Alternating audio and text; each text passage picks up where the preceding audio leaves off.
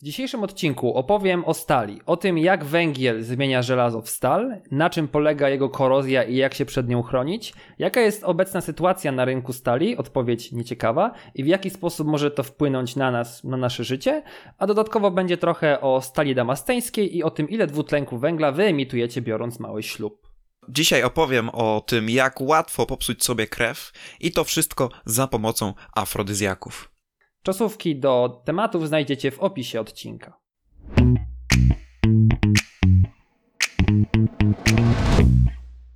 Dzień dobry, Patryku. No cześć Adrian, dzień dobry, witam serdecznie. 21. długo wyczekiwany odcinek podcastu Chemicznego, czyli podcastu popularno-naukowego, ale czasami nie, tasiemców nauki. Chwilę nas nie było, prawda Patryk? No trochę czasu minęło, nie da się ukryć, chociaż y, fakt jest taki, że plan był, by odcinek pojawił się już przed świętami, ale trochę nam nie wyszło. Tak, zaczęliśmy, umówiliśmy się z Patrykiem na nagrywanie, udało się zgarnąć zaraz przed świętami chyba, to był 22, zdaje się. Tak mi się Możliwe. wydaje, coś takiego. 22, wiem, bo ja tak, bo ja 23 rano wracałem do domu i stwierdziłem, że dobra, to w trakcie podróży sobie zmontuję ten podcast. I okazało się, że w trakcie naszego gadania mój mikrofon stwierdził nie. I w związku z tym e, podcast był nie. I musieliśmy przełożyć to nagranie. Udało się nagrać no, w sumie nomen omen miesiąc później, bo jest idealnie 22 tak samo stycznia. I przy okazji też takie małe ogłoszenie w związku z tym, ponieważ e, trochę szkoda nam było tego, żeby Patryk jeszcze raz się produkował, a jego część moim zdaniem wyszła naprawdę spoko. Mam nadzieję, że twoim zdaniem Patryk też. Pozwoliłem sobie na trochę mocniejszą edycję, w ogóle pozwoliłem sobie na edycję większą niż dotychczas, bo wcześniej było tak, że podcast po prostu ucinałem początek, koniec, stawiałem muzykę, dopieszczałem to trochę tak pod kątem jakieś barwy dźwięku i tym podobne, na ile umiem i leciało to w ether. A teraz naprawdę pozwoliłem sobie na taką mocniejszą edycję, więc ten odcinek będzie trochę pocięty. Też nie zdziwcie się, jeśli w części Patryka będziecie słyszeli trochę inaczej mnie brzmiącego, bo będzie to kwestia zbierania po prostu mnie z mikrofonu Patryka, także będę trochę bardziej jak przez echo, ale mam nadzieję, że nie wpłynie to za bardzo na to, jak będziecie postrzegać ten odcinek. Tym bardziej, że moim zdaniem część Patryka naprawdę warto posłuchać, jest ciekawa. Tak, więc ten odcinek jest nieco bardziej zmontowany niż zwykle. Moja część została nagrana kiedyś, a Adrian teraz przejdzie do tematu, który niestety się nie nagrał. Tak, znaczy nagrał się, ale źle się nagrał. Więc zaczynając od początku, po pierwsze, mój temat, jak być może wiecie, ktoś jeszcze. O czym nam opowiesz, Adrian? O stali, bo być może ktoś pamięta, może jeszcze nie zapomnieliście. Był konkurs w związku z moim tematem, który się rozstrzygnął w międzyczasie. Jest to o stali. Tutaj kontekst nabudowując trochę, dlaczego w ogóle ta stal. Otóż w czasie, kiedy ten odcinek miał być nagrany, ja czekałem na swój stalowy miecz, ponieważ w ramach hobby uczęszczam sobie na szermierkę stale europejską, nie mylić z szermierką sportową. Ja odtwarzam sobie techniki średniowieczne, mam długi miecz, zresztą, który możecie zobaczyć na wideo z 20 odcinka. No i gdzieś tam sobie rozmawiając z producentem miecza, o którego kupowałem swoją broń, pytałem się, jaka to jest stal. No i tam usłyszałem, że to jest stal wysokowęglowa i zacząłem się zastanawiać, no dobra, okej, okay, no ale co to znaczy? I w związku z tym stwierdziłem, dobra, trochę sobie potem o czym poczytam, o stali tym podobne. Przy okazji dowiedziałem się, uwaga, że stali brakuje na świecie, mamy problem z jej dystrybucją. Kompletnie tego nie wiedziałem, więc nie dobierałem tematu tak jak ostatnio, że półprzewodniki się kończą, kontenery się kończą, wszystko się kończy i stwierdziłem, dobra, no to zagłębmy się trochę w tę stal. Zaczynając właśnie tym pytaniem, co to jest stal, czym jest stal? Patryk, żeby nie było tylko, że ja gadam, czym jest stal? Pewnie wiesz. Więc stal będzie stopem y, metalu, metalu żelaza z węglem i ewentualnie innymi dodatkami. Tak, dokładnie tak. Więc stal jest stopem, według definicji, połączeniem żelaza i węgla i ewentualnie innych dodatków, o których jeszcze powiem. I w konsekwencji po stworzeniu stopów tworzy się je właściwie po to, żeby poprawić cechy materiału, na przykład wytrzymałość, ale za to w większości przypadków są konsekwencje związane z pogorszeniem innych właściwości, na przykład plastyczności i przewodnictwa. I żeby jeszcze zanim przejdziemy do, do rodzajów tej stali, do produkcji tej stali, to jeszcze chciałbym tutaj takie jedno podstawowe pytanie, dlatego że jest jest to podcast chemiczny, co by nie było, co czyni metal metalem, czyli jakie właściwości ma metal i z czego one wynikają. Otóż metal ma budowę krystaliczną. Ona jest zbudowana z ułożonych w miarę regularny sposób atomów. Można by trochę powiedzieć, że tak jakby atomy były ludźmi, to ułożylibyśmy ich w jakimś określonym wzorze, powiedzmy na przykład na planie jakichś kwadratów. Stoją one sobie w różnej odległości między sobą. Między nimi biegają sobie powiedzmy dzieci. I to będzie analogia do jonów metali i do elektronów, które między nimi sobie ganiają. Te elektrony mogą albo przechodzić między jonami, elektrony powiązałem trochę z dziećmi, bo jedne i drugie są dosyć ruchliwe i też dosyć małe, przynajmniej mniejsze niż te kationy metali. I te elektrony mogą albo przechodzić między jonami, czyli powiedzmy, że dziecko chwyci się jednego dorosłego, a potem ucieknie i schwyci się drugiego dorosłego, ewentualnie po prostu będzie krążyć sobie swobodnie między nimi. To w tym przypadku tworzy nam gaz elektronowy. I teraz mamy z jednej strony dwa rodzaje oddziaływań. To jest oddziaływanie jon-elektron. Tutaj jon ma ładunek pozytywny, elektron ma ładunek negatywny, więc będą one się przeciągać elektrostatycznie. Z drugiej strony, jako że jony metali mają ładunek pozytywny, to będą się one wzajemnie odpychać. I ten konstrukt tworzy nam wiązanie metaliczne. I to wiązanie metaliczne należy do dosyć silnych wiązań i w związku z tym stal właśnie dzięki temu wiązaniu przede wszystkim zawdzięcza swoją wysoką wytrzymałość. To znaczy, że trzeba przyłożyć dużo energii, żeby taki metal przerwać, złamać, w jakiś sposób naruszyć jego konstrukcję. Niemniej to jest idealny przypadek, a jak można tutaj powiedzieć, intuicja nie ma tutaj idealnych przypadków, zwłaszcza jeśli chodzi o budowę wszechświata. Metal ma różnego rodzaju defekty. Te defekty są albo punktowe, albo są to tak zwane dyslokacje. I defekty punktowe są, są związane z tym, że mamy obecność innych atomów. Powiedzmy, że mamy naszą sieć, budują w tym momencie ludzie, którzy mają 1,80 m, są szczupli i nagle okazuje się, że jest ktoś, kto na przykład ma 1,50 m albo na przykład ma 1,30 m. No w zależności od tego, jaki to będzie atom. Jeżeli ten atom będzie większy, no to można powiedzieć, że będzie on trochę rozpychał sobie te atomy wokół siebie, a jeżeli ten atom będzie mniejszy, no to będzie tak zwanym atomem międzywęzłowym, czyli takim po prostu wciśniętym między,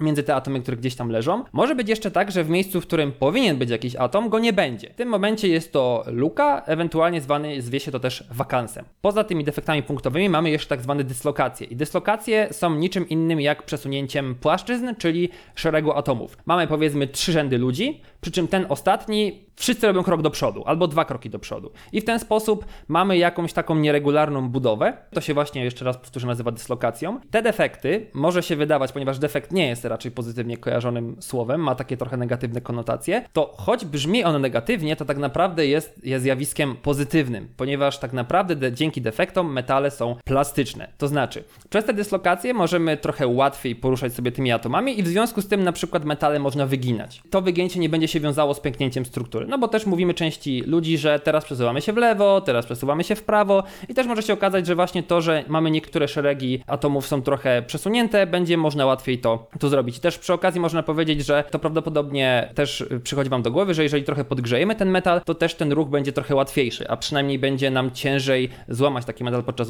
odgięcia. I to wszystko jest związane z tym, że jeżeli mamy cieplejszy układ, to mamy większą energię kinetyczną, to znaczy, że wszystkie te atomy w środku drgają, bo normalnie atomy... To temperatura zwiększa ruchliwość po prostu.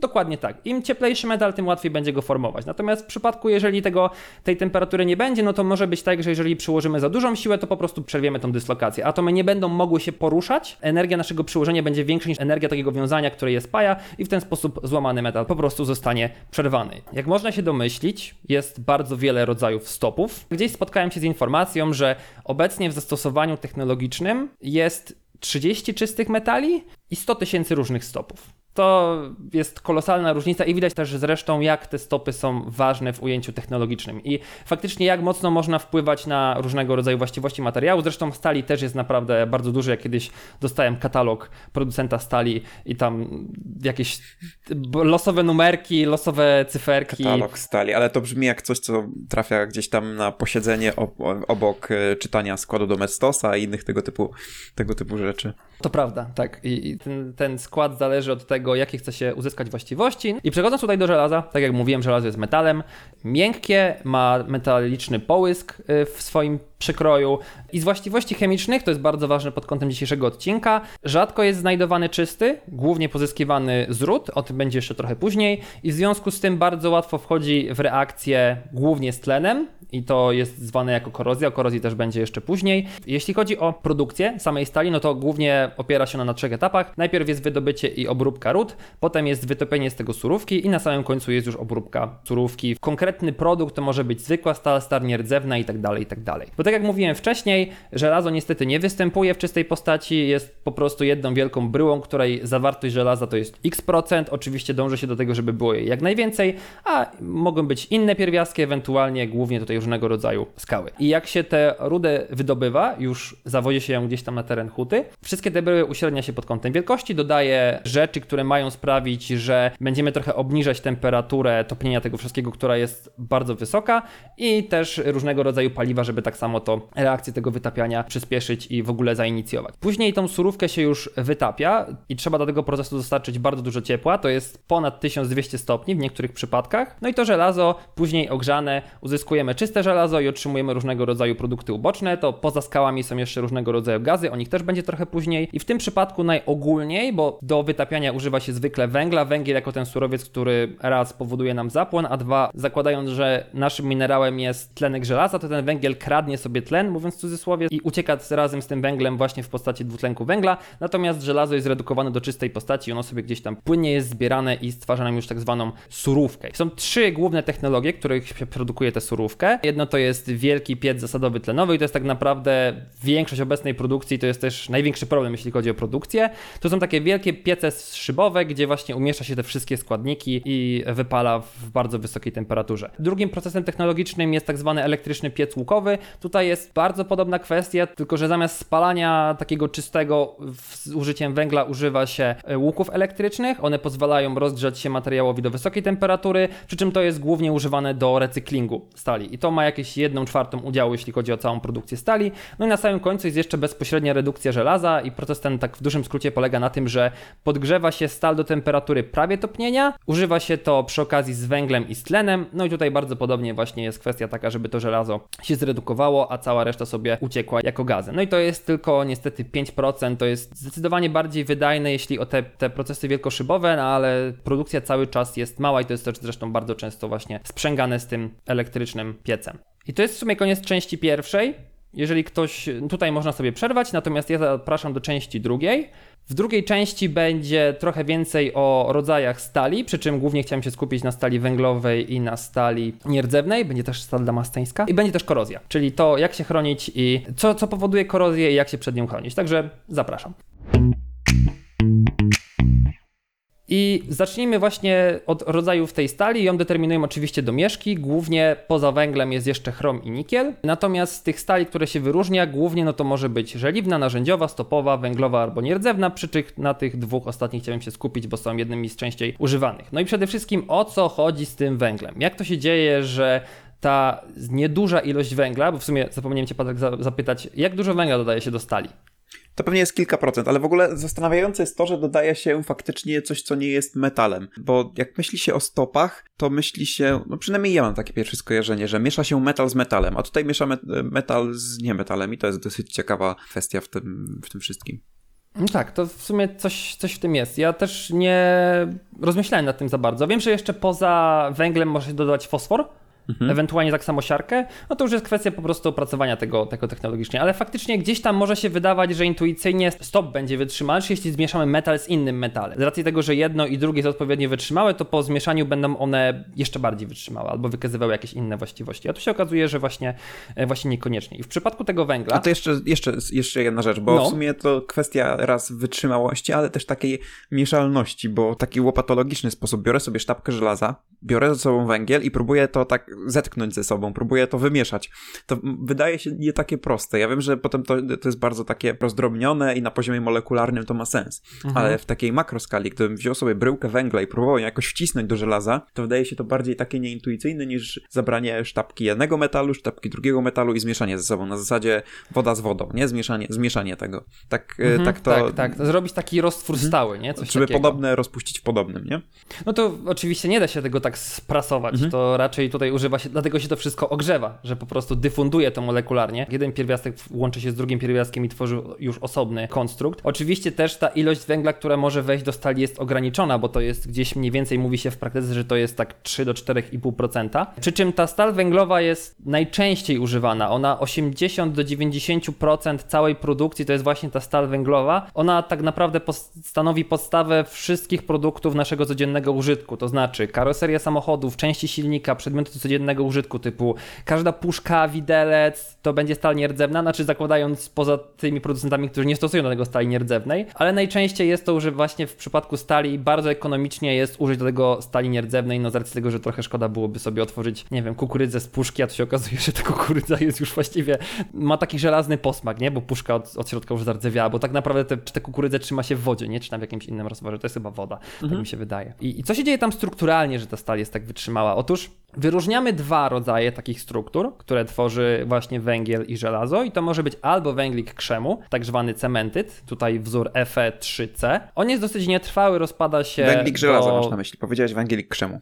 Naprawdę? A, przepraszam. Tak. W takim razie węglik żelaza. Jest jeszcze układ węgiel grafit. Grafit jest jedną z tak zwanych odmian alotropowych węgla. Odmiana alotropowa w dużym skrócie mamy jeden... Składa się z tych samych klocków, ale klocki są połączone w nieco inny sposób, nie? Czyli węgiel, diament, grafit, grafen wszystko odmiany alotropowe. Tak, one mają, ich ułożenie jest determinujące dla ostatecznych właściwości materiału, dlatego diament jest super, super twardy, jednym z najtwardszych minerałów, a z drugiej strony mamy grafit, którym można, jest wkładem do ołówków. To jest też fascynujące swoją drogą, jeśli chodzi o, o to, jak, jak sama budowa może wpłynąć na ten sam pierwiastek. To jest ten, jeden, ten sam węgiel, tak można powiedzieć w cudzysłowie, ten sam węgiel. Z jednej strony jest super twardym minerałem, z drugiej strony jest bardzo kruchy. No i właśnie, w zależności od wygrzewania, temperatury i techniki, ten węgiel węgiel jest różnie ułożony strukturalnie. Y, mówiąc strukturalnie, mam na myśli, że te atomy są różnie ułożone i w zależności od tego, w jaki sposób ten węgiel, ten atom węgla jest tam ułożony, mamy różnego rodzaju inne właściwości. To jest głównie dla tych układów żelazo-grafit, czyli żelazo-węgiel.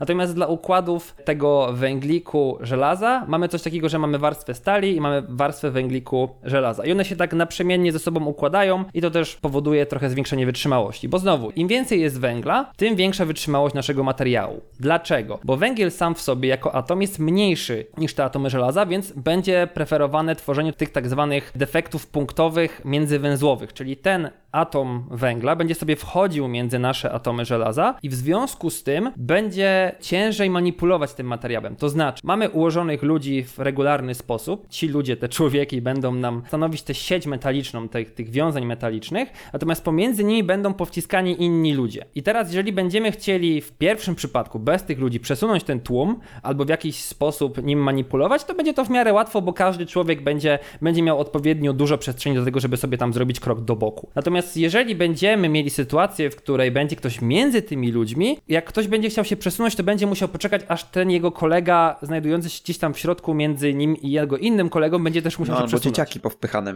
pomiędzy tych dorosłych. No, dokładnie tak, nie? I w związku z tym te dzieciaki sprawiają, że ciężej jest ruszyć całym tłumem i przez to stal jest bardziej wytrzymała. Ale też przy okazji niestety jest też mniej rozciągliwa, jest, może też być trochę bardziej krucha. I właśnie tutaj chciałbym przejść tak w miarę szybko do stali damasteńskiej. Ja w ogóle E, bo wiesz, to jest stal damastańska, prawda Patryk? No, obiło mi się uszy. To jest taki specjalny przepis wyrabiania stali, która jest niesamowita do tworzenia broni. Dobrze mówię, czy, czy, czy gdzieś się mylę?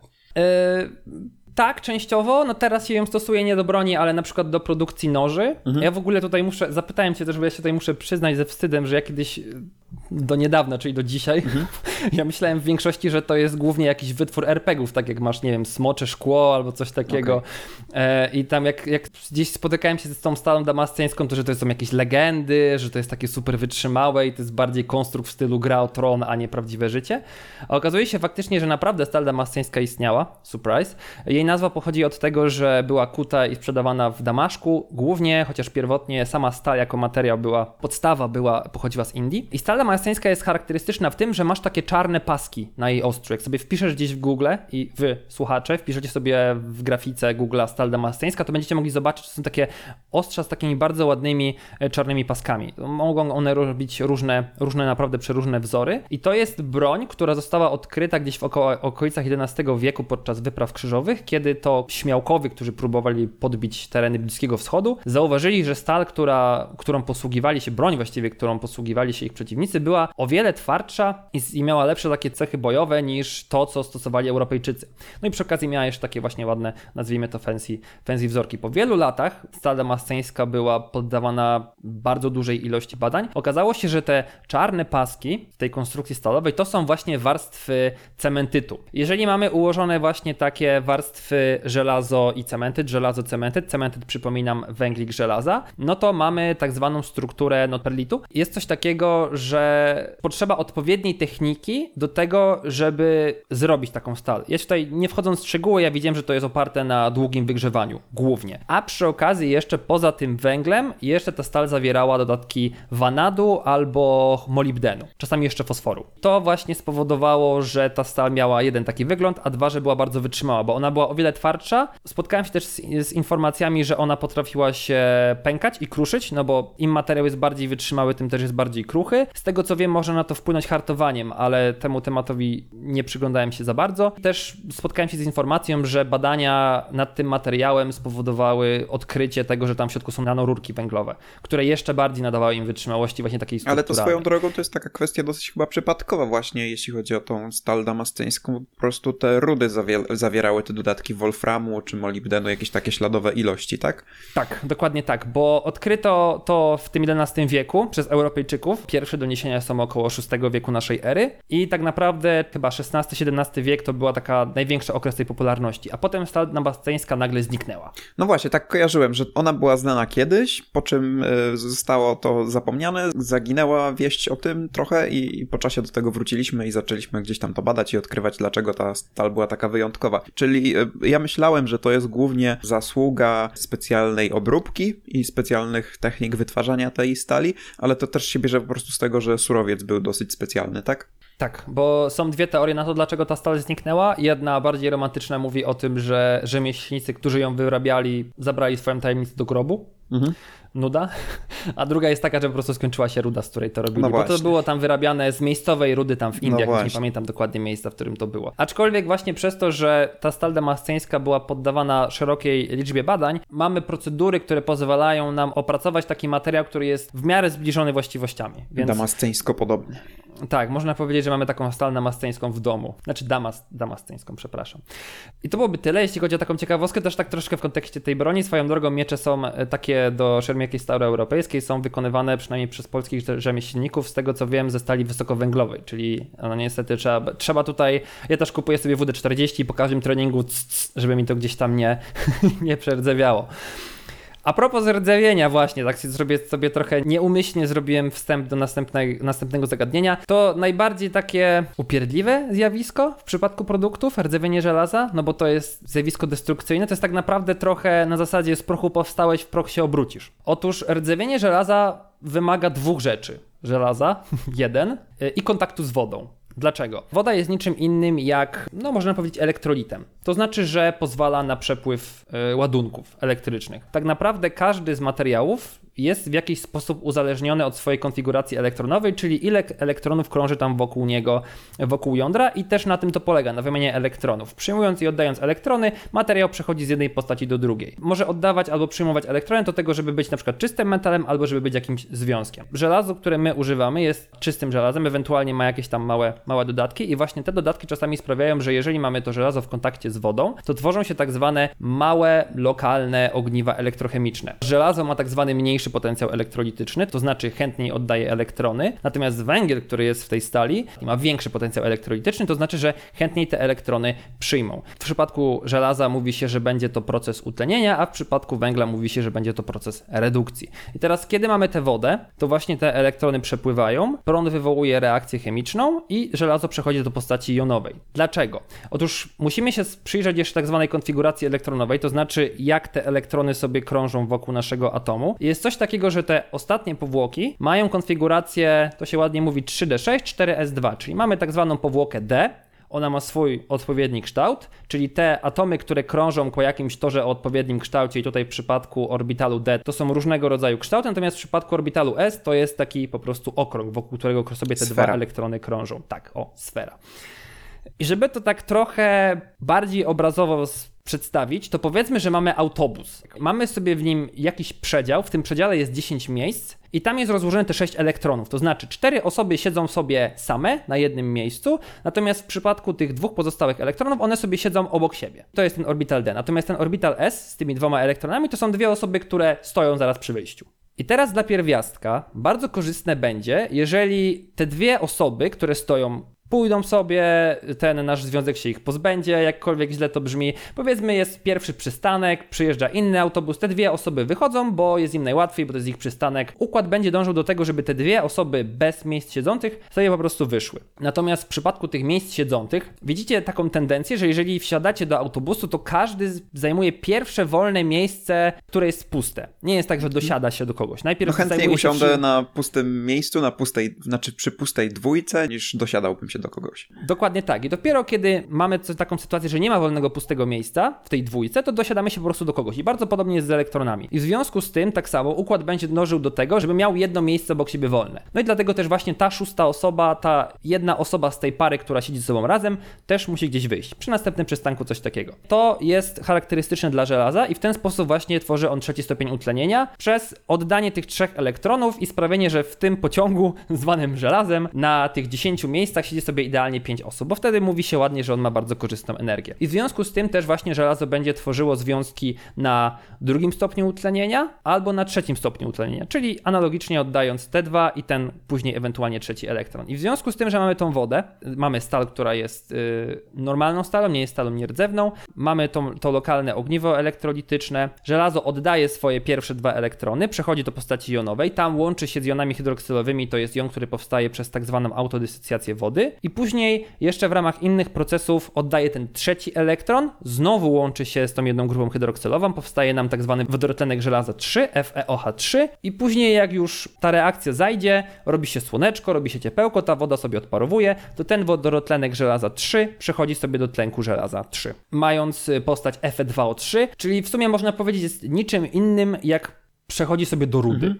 Można tak powiedzieć. Tylko, że no nie staje się skałą, tylko po prostu bytuje sobie jako ta brązowa substancja, można powiedzieć, ten brązowy proszek. I ten proces będzie sobie tak przechodził po kolei, po kolei, po kolei, po kolei, aż w końcu całe to żelazo, które sobie zbudowany z niego element nie przejdzie sobie w całości do takiego tlenku żelaza 3, czyli właśnie tej tak zwanej rdzy. No i niestety y, ta rdzewienie nie jest korzystnym zjawiskiem, ponieważ obniża nam właściwości mechaniczne, no i przede wszystkim powoduje straty. Tutaj też chciałbym tylko zwrócić uwagę na jedno takie ciekawe zagadnienie, które występuje przy okazji takie życiowe, bo mamy teraz zimę ogólnie, styczeń, u mnie jest śnieg, za oknem. Śnieg ten też jest na drogach i w związku z tym bardzo często wyjeżdżają albo piaskarki, albo solarki. Nie wiem, czy mogę tak powiedzieć. No są samochody, które albo wyrzucają piach, albo wyrzucają sól. Ta sól nie jest zbyt korzystnym zjawiskiem. Dlaczego? Ponieważ sól też w wodzie się rozpuszcza, a w związku z tym dysocjuje, czyli rozbija się na jony, to jest jon Na+, i jon Cl-, a jeżeli mamy więcej jonów w wodzie, to znaczy, że też będziemy mieli większy przepływ ładunków. To znowu z kolei przyspieszy nam te reakcje elektrochemiczne. Jeżeli mamy taką możliwość, to posypujmy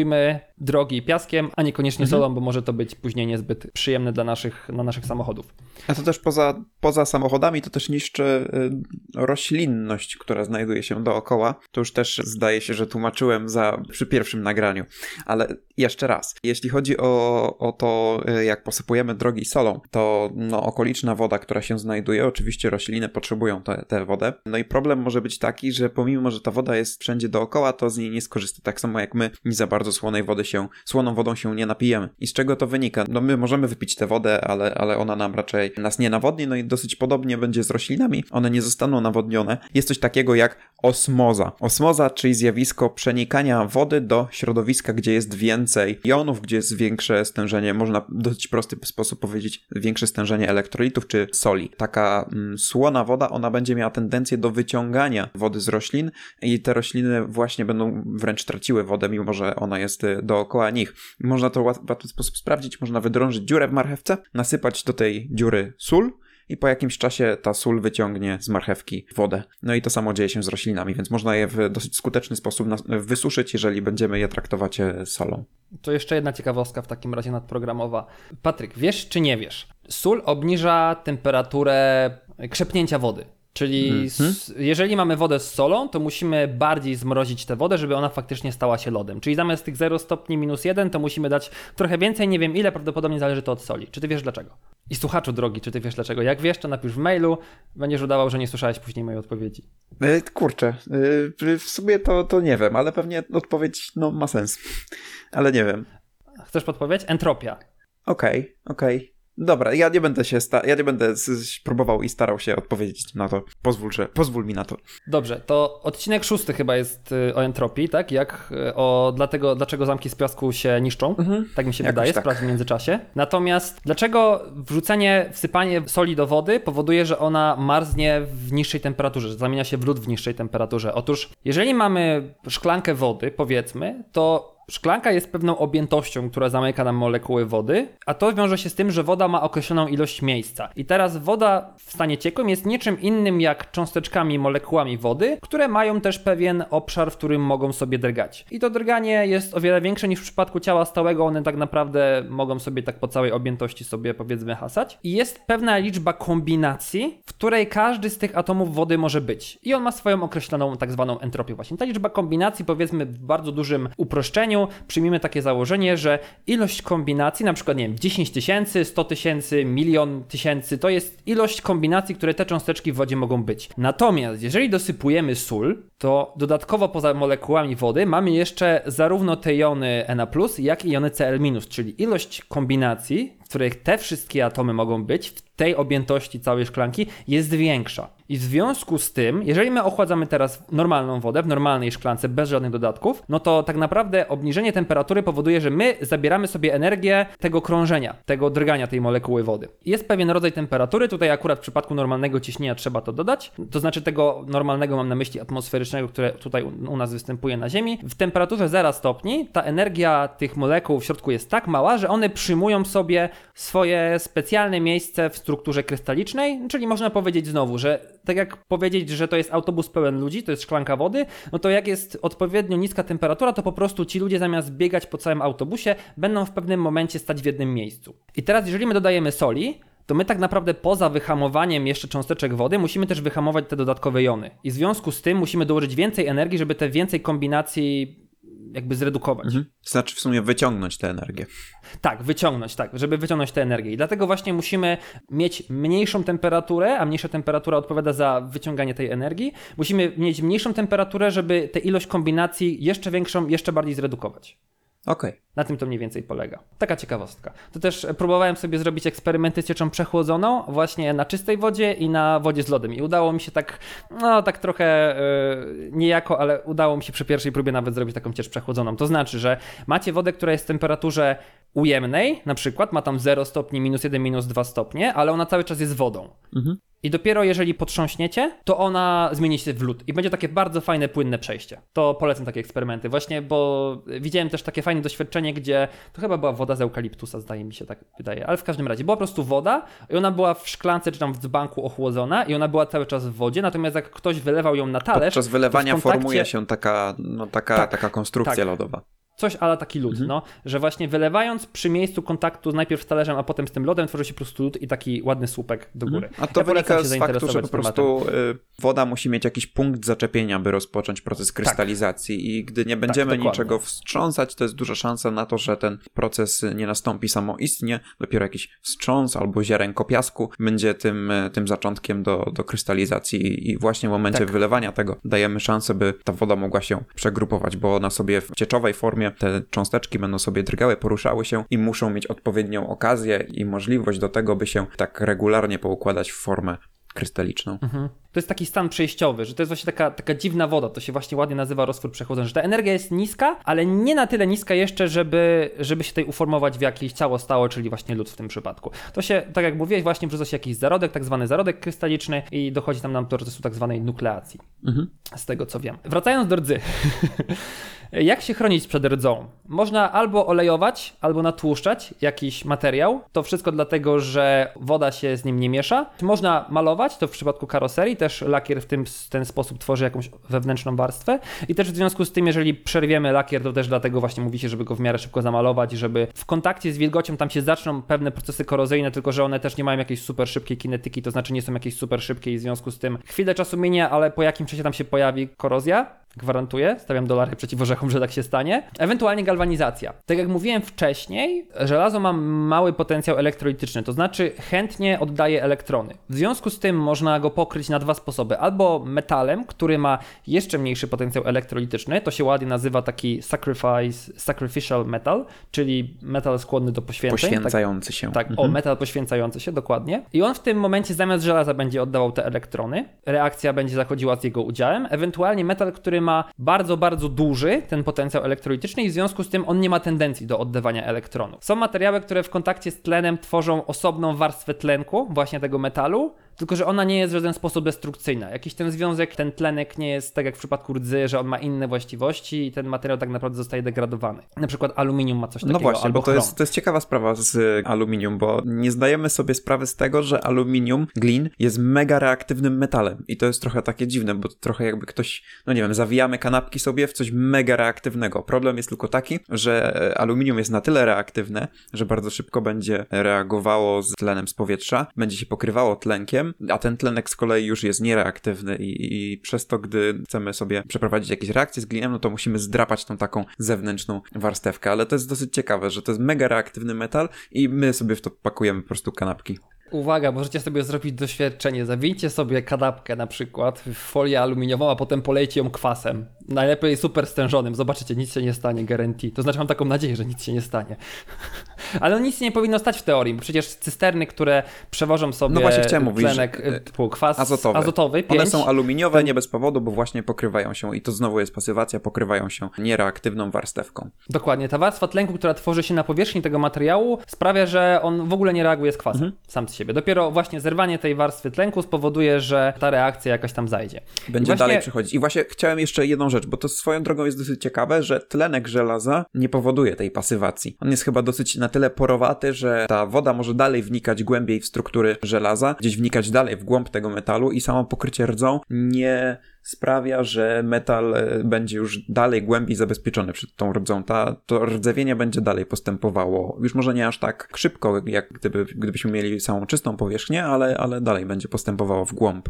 Tak, przy czym ja też nie wiem, czy to nie jest kwestia trochę, bo przyznam szczerze, że tego nie sprawdzałem i teraz trochę strzelam, czy to nie jest kwestia tego, że przez to, że ten tlenek żelaza, on po prostu nie ma żadnych wiązań takich, wiesz, metalicznych, że się trzyma tej powierzchni, to jest jej po prostu na zasadzie erozja z wiatrem i on sobie ucieka. Wiesz o co mi chodzi, nie? Bo, bo jak sobie weźmiesz jakiś taki zardzewiały przedmiot mhm. i zaczniesz go, nie wiem, piłować, to zauważysz, że no dosyć łatwo to odchodzi. To znaczy, tak. częściowo to się trzyma cały czas, bo tam trochę fragmentów tego żelaza jest, ale ta zewnętrzna warstwa rdzy, ona sobie zejdzie mhm. po prostu prostu, więc podejrzewam, że to się albo gdzieś tam wymywa, albo dosyć łatwo się po prostu odczepia w związku z tą, z tą wodą i może dlatego to tak też wnika. Mhm. Ale też wydaje Ale mi się, że to jest taka kwestia tego, uwaga. że to jest takie chropowate, porowate i, i, ta woda dalej może wnikać w głąb do, do tego żelaza, które jeszcze nie skorodowało. A to też bardzo możliwe. No akurat na to się nie przyglądałem. I wcześniej gdzieś tam wspominałem o chromie, Mhm. Poza jeszcze tym glinem właśnie, ja mówię tutaj instynktownie amelinium czy tam aluminium. Chrom jest jednym z tych pierwiastków, które dodaje się właśnie do żelaza, żeby zrobić z niego stal nierdzewną. Zawartość tego chromu musi być przynajmniej 10,5% i ta zawartość chromu pozwala nam na to, żeby właśnie w kontakcie z tą wodą stworzyła się ta ochronna warstwa tlenku chromu. Ten chrom chroni nasze żelazo, to znaczy nie ma się tam co więcej utleniać i nasze żelazo zostaje bezpieczne. I oczywiście tutaj też z takim małym disclaimerem, że by też uważać na tą warstwę tego tlenku chromu. Bo jeżeli ona zostanie przerwana odpowiednio głęboko, no to też znowu ta korozja wejdzie nam do środka i zacznie nam zżerać to żelazo od środka. No i też oczywiście poza chromem też dodaje się jakiś ewentualnie nikiel, molibden, no i jeszcze tam inne pierwiastki oczywiście w zależności od tego jaki ten, jaki ten stop chcemy, chcemy sobie uzyskać. I to jest koniec części drugiej. W kolejnej części będzie obecna perspektywa, o której już trochę mówiłem, właściwie obecna sytuacja w związku z żelazem i jakie są perspektywy na przyszłość. Kto teraz nie może, to jest dobry czas na przerwę, a jeżeli ktoś chce dalej słuchać, to zapraszam dalej.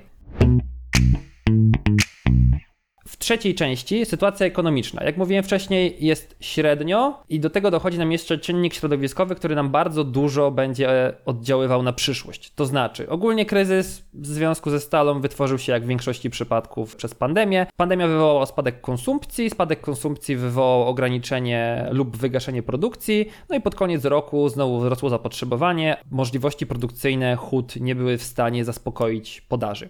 Ceny w Azji tej stali zostały zrównane do Europy, przez to też trochę ten koszt, taka opłacalność opadła. No i też znowu wzrósł koszt transportu i tak jak mówiliśmy w odcinku o kontenerach, to był odcinek numer, nie pamiętam, o, ja 18, nie pamiętam. 17 chyba. Nie wiem.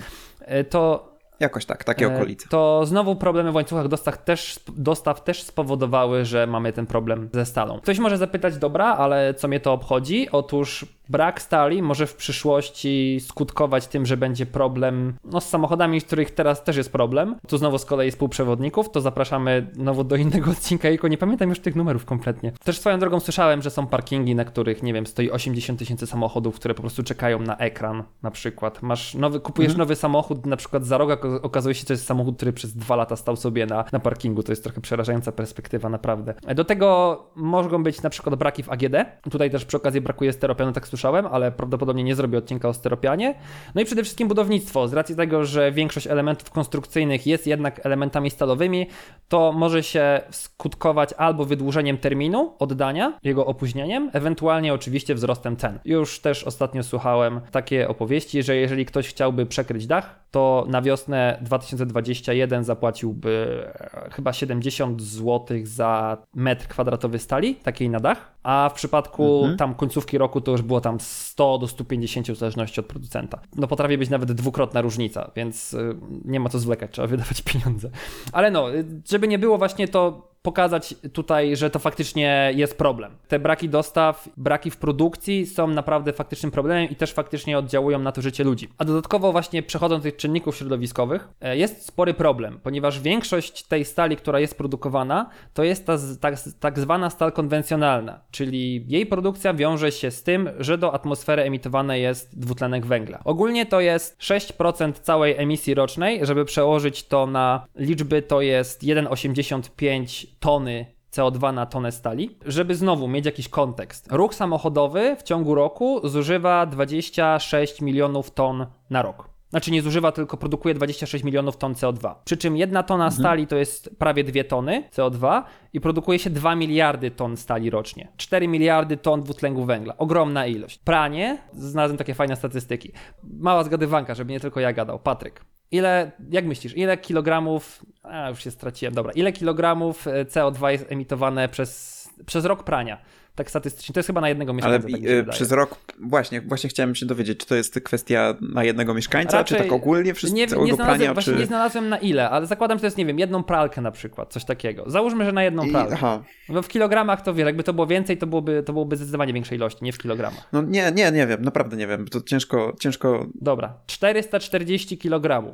Źródła tych wyliczeń będą w opisie. Tam będzie taki jeden obrazek. Student w ciągu roku, czyli ty, Patryku, kochany, 8 ton dwutlenku węgla emitujesz. Tylko nie wiem, czy Właśnie, pewnie i pytanie, czy, czy jest takiego. uwzględnione to, że wykonuje pranie, czy, czy w ramach życia studenckiego pranie zawożę do domu rodzinnego i tam biorę, nie wiadomo jak to policzyć. Nie mam pojęcia, w jaki sposób to jest wyliczone, ale spotkałem takie dane. Mhm. To robią rzekomo dobre instytuty, więc się na nie powołam. Mały ślub, też znalazłem taką informację, i Mały przez mały ślub. ślub, mam na myśli do 100 osób, to jest 5 ton dwutlenku węgla wyemitowanego. I teraz pytanie do ciebie, Patryk. Uwaga, chcesz zagrozić środowisku. Wolisz zorganizować mały ślub, czy kupić dwie tony stali? Czy tam wyprodukować dwie tony stali? Załóżmy, że twoja dziewczyna tego nie słucha. E, chwila, chwila, bo e, w sensie, e, czy e, mam wyprodukować więcej, czy mniej? Nie, w sensie możesz wybrać między Mhm. zorganizowaniem małego ślubu Mhm. do 100 osób, to Mhm. jest i wyemitować w związku z tym 5 ton stali, Mhm. albo za ten sam w miarę ekwiwalent dwutlenku węgla wyprodukować 2 tony żelaza. Znaczy, dy, tak, prawie 2 tony żelaza. No, dwie, dwie trochę więcej. Wolisz ślub czy stal? No chyba, nie wiem, stal można spieniężyć jeszcze. Mhm, to jest ten sam argument, którym się posługuję. Mhm. No tak to, więc, więc chyba ta stal to będzie bardziej korzystniejszy wybór. Uuu, dobrze. Ja, się, ja byłem ciekaw. Ja też bym wybrał stal. No, pozdrawiam Pyszczka. I jeszcze przy okazji udało mi się znaleźć, to dzisiaj też właściwie to jest moja świeżynka, statystyki co do emisji dwutlenku węgla w trakcie nagrywania podcastu, Mhm. czy tam bardziej robienia podcastu. Mhm.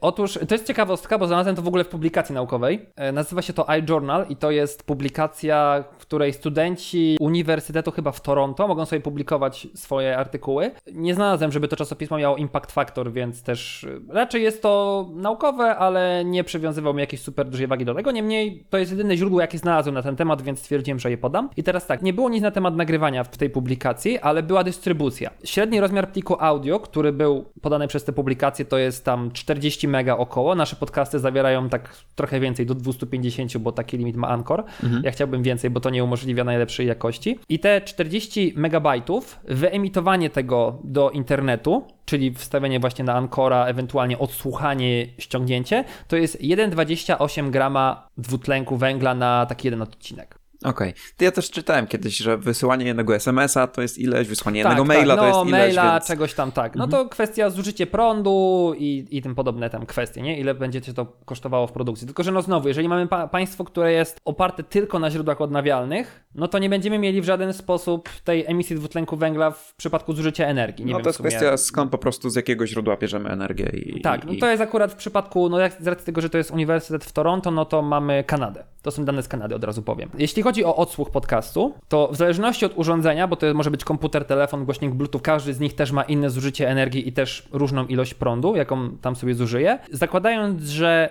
na tydzień ktoś słucha 6,5 godziny, jedna osoba, 12 kg dwutlenku węgla na słuchacza zostanie wyemitowane do środowiska. To sporo. Znaczy, biorąc Coś pod uwagę, takiego. że wrzucenie do internetu i dystrybucja tego to był gram. I to jest 6,5 godziny słuchania w tydzień. To sporo. No, to jest 12 kg dwutlenku węgla.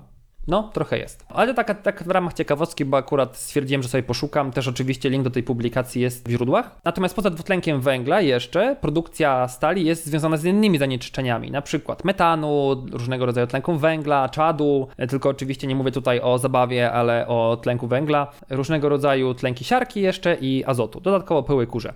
I tych wszystkich odpadów i łącznie z odpadami stałymi, tutaj mam na myśli różnego rodzaju żużle, pyły i inne osady, to jest około 600 kg z takiej jednej tony chyba, z tego co zdążyłem zrozumieć tych statystyk, czyli też dosyć sporo, a to trzeba gdzieś składować. Próbuję się to przerobić, ale nie mam informacji na temat tego, ile tego tak naprawdę jest, można powiedzieć, w jakiś sposób recyklingowane, reużywane i tym podobne. Z tych dwóch miliardów stali Najwięcej produkują Chiny, bo to jest 800 miliardów. Później jest Japonia, która ma 100 miliardów. I tak naprawdę każdy kolejny kraj ma już mniejszą liczbę. Dosyć przerażające jest dla mnie znowu uzależnienie się od Chin. No i tak naprawdę oczywiście biorąc pod uwagę, że 70% tej stali produkowanej to jest stal konwencjonalna, więc no zakładam, że w Chinach głównie to jest stal, która dosyć mocno nam smrodzi w środowisku, ale z drugiej strony nie byłoby trochę postępu, jeśli chodzi o, o brak stali. To znaczy nie byłoby nowych mieszkań, nowych samochodów i tak dalej, i tak dalej, no i też nowych urządzeń, które były produkowane. Połowa z tej stali stal jest wykorzystywana do budownictwa i infrastruktur, no a reszta tam już samochody, przemysł maszynowy i tak dalej. Tu już tam na procentach się nie będziemy skupiać. I z szacunków, bo to jest w sumie dosyć ważne, mówi się, że jest 230 miliardów ton żelaza. Przy czym mam tutaj na myśli samego żelaza jako pierwiastka, a nie rudy. Gdzie ruda oczywiście wiemy ma jeszcze dodatkowo inne składniki. Przy czym z tych 230 miliardów opłaca się wydobywać jakieś 80. No tak, bo reszta to może być tak, że po prostu, nie wiem, ale pustynie mnóstwo ogromne, niewyobrażalne ilości piachu, no i one zawierają jakieś tam niewielkie ilości żelaza, to nie jesteśmy w stanie tego odzyskać. To tak jak kiedyś był pomysł, żeby wydobywać złoto z oceanów na zasadzie elektrolizy, to Fritz Haber miał taki pomysł i to było nieopłacalne po prostu. Być może kiedyś będzie musiało być opłacalne. Albo po prostu cena konwencjonalnych rozwiązań będzie tak wyżyłowana, że będzie się bardziej opłacało te no, robić właśnie takie konwencjonalne metody. O tym też będzie w późniejszej części odcinka. 18 miliardów, miliardów stali było w użytku i te informacje znalazłem w 2015 mm -hmm. roku, a zapotrzebowanie do 2100 to jest 200 miliardów. Je jeszcze raz poproszę. No właśnie, ile jest w sumie? Do 2100 roku mm -hmm. 200 miliardów trzeba, Ogólnie mamy 230 dostępnych mhm. w planecie całej, a opłaca się wydobywać 80.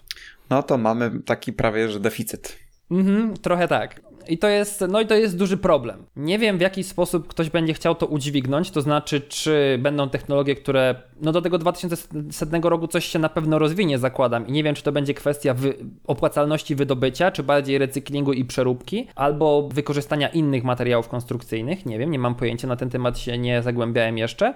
Aczkolwiek perspektywy nie są zbyt optymistyczne. Kolejną perspektywą jest jeszcze to, która dosyć mocno na to wpływa, jest porozumienie paryskie i oczywiście wszelkiego rodzaju zmiany związane ze zmianą klimatu. Właściwie to konsekwencje związane ze zmianą klimatu. Bo w Paryżu 2015 roku była konferencja Narodów Zjednoczonych w sprawie zmian klimatu i tam wszyscy zadeklarowali się, że trzeba zwiększyć popyt na stal, taką, która jest produkowana bez emisji dwutlenku węgla i widzi się już takie ruchy. Takich producentów, którzy rzucają jakieś deklaracje, to jest Volvo, który chce do 2022 roku przejść na stal, która jest tworzona z użyciem wodoru, żeby zrobić ten proces bardziej zielonym. No i też państwa wprowadzają różnego rodzaju regulacje. To znaczy w Kalifornii zauważyłem, gdzieś spotkałem się z informacją, że tam jest ograniczenie ilości CO2. To znaczy jest pewna liczba materiałów, które można użyć i z którą wiąże się jakaś ilość CO2. I jeżeli użyjemy tam, nie wiem, ileś ton, które spowodują, że ten limit się wyczerpie, to dalej już musimy korzystać z stali, która jest stworzona bez, których produkcja nie jest związana z wyprodukowaniem CO2. Wiesz o co chodzi? Mhm. No i tak naprawdę każdy producent stali, no co miał zrobić, zobowiązał się, do, że do 2050 roku jego stal będzie zeroemisyjna. I próbuje się to robić na różne rzeczy, przez optymalizację procesu produkcji, czyli żeby konwertował to ciepło, albo wykorzystać te odpady do czegoś innego, albo właśnie zmieniać paliwo z, i zastąpić węgiel różnego rodzaju wodorem, albo, albo mieszanką wodoru i, i czadu, ewentualnie używać węgiel z biomasy i też optymalizować produkt, bo też spotkałem się z informacjami, że jeżeli użyje się lepszej stali, lepszej jakości, do produkcji samochodów. To można to używać jej na przykład mniej. Eee, może nie w samochodach, ale w jakichś tak. konstrukcjach, Bardziej, że można że... używać stal bardziej wytrzymałą, ale no w mniejszych, e, mniejszej, o mniejszej gramaturze. To też, tak, to prawda. E, ale jeśli mamy też wytrzymałszą stal, to ona nam będzie dłużej służyła. Mhm. A jeżeli będzie nam dłużej służyła, to nie będziemy musieli jej wcześniej wyrzucać, no i w ten sposób nie będziemy musieli jej wcześniej recyklingować, co też wpływa na to, że potrzebujemy prądu i w związku z tym w takich krajach jak Polska to się wiąże z emisją CO2. Natomiast w przypadku samochodów, jeżeli użyto lżejszej i wytrzymalszej stali w samochodach, to wpłynęło to na mniejsze zużycie paliwa, no bo trzeba mniejszej energii, żeby poruszyć samochód o mniejszej masie, a to też spowodowało oczywiście zmniejszoną emisję gazów, ponieważ mniej spalonego paliwa to też mniejsza emisja dwutlenku węgla. Także też warto przykładać się pod tymi kątami. No przy czym, jeżeli naprawdę nie zmienimy czegoś tak na porządnie, a nie będziemy tylko optymalizować proces i, i produkty, no to tak naprawdę to nie wystarczy. I właśnie kombinuje się z użyciem wodoru. Tutaj z głównych inwestycji jest ArcelorMittal, to jest jedna z tego co wiem z największych spółek, jeśli nie największa producentów stali w Europie. I oni budują sobie fabryki, mają takie plany, żeby skonstruować tam stal właśnie tylko z użyciem wodoru i do 2021 roku chcieli opracować technologię pozwalającą na 250 tysięcy ton produkcji rocznie. Na ten moment nie patrzyłem, czy im się udało, tylko wiem, że mają takie plany. No i też w Szwecji ruszają tak samo produkcję z wodorem, przy czym ten wodór ma być, ten prąd do produkcji i do tworzenia wodoru ma być tylko z hydropomp. Jest jeszcze biomasa, ale biomasa jest taka, że ciężko tutaj osiągnąć e, zero emisji dwutlenku węgla, no bo przecież to jest też emisja dwutlenku węgla, to raczej dla mnie to jest taki obieg zamknięty, to znaczy, że wyemitujemy dwutlenek węgla, który później mhm. wróci do roślin i tak dalej. Nie wyciągamy tego węgla, nie dokładamy do puli tego węgla, nie wyciągamy z ziemi. Tak, dokładnie. Przy czym też nie każdy kraj może sobie pozwolić na biomasę. Na, na zasadzie w Afryce nie ma drzew, na przykład, więc trochę, znaczy nie, wróć inaczej. W Europie nie ma na tyle drzew, żeby wycinać je i robić na biomasę, to z Afryki się sprowadza przede wszystkim większość tych drzew. No i też na przykład y, Brazylia, Indie, Chiny to są te kraje, które sobie mogą pozwolić na biomasę. Japonia też na przykład nie ma żadnych zapasów, więc tutaj, tutaj to odpada i ten, ten taki rachunek ostateczny nie jest na korzyść biomasy. Jest jeszcze carbon capture, czyli to wychwytywanie tego CO2, które przy okazji tworzenia stali się wytworzy, ale, znaczy wyemituje, ale tutaj jest jeszcze zbyt mało mało wiem na ten temat, nie rozglądałem się. To jest cały czas bez takich tam, wiesz, konkretnych planów, więc nawet się temu za bardzo nie przyglądałem. No i właśnie mówi się, że może być ciężko uzyskać te plany. Właśnie czy to z użyciem biomasy, czy z carbon capture właśnie, tak naprawdę no może być, może być duże ryzyko, że nam się nie uda. I do tego jeszcze dochodzą nam przy okazji to, co tak nas motywuje, bo generalnie nie wydaje mi się, żeby jakoś rządy same z siebie się garnęły do tego, żeby ogarnąć sytuację na te produkty, na tą stal, która jest bez emisji CO2, no to teraz Unia Europejska głównie wprowadza opłatę z tą ceną za emisję CO2. No i teraz tam w 2019 roku to było 25 euro, do 2025 roku to może być 65, a do 2050 to może być nawet 150 euro za, za wyemitowaną tonę. Co jest problemem dla takich państw jak nasze, bo nasz przemysł oczywiście głównie opiera się na elektrowniach konwencjonalnych, które tego CO2 emitują dosyć dużo, a rząd z tego co wiem sprzedaje te udziały do CO2, bo tam jest jakiś limit na państwo z tego co wiem. On dosyć szybko to wyprzedaje, ale chyba nie rozdaje tego polskim firmom, tylko sprzedaje za pieniądze innym. E, a aczkolwiek tutaj mogę, mogę trochę kaszanić. Jakby ktoś stwierdził, że gadam głupoty, to oczywiście może mnie poprawić. To dosyć, znaczy to jest dosyć, e, dosyć skomplikowana kwestia, ale faktycznie te pakiety są e, wyprzedawane, żeby z tego pozyskiwać fundusze. Dokładnie.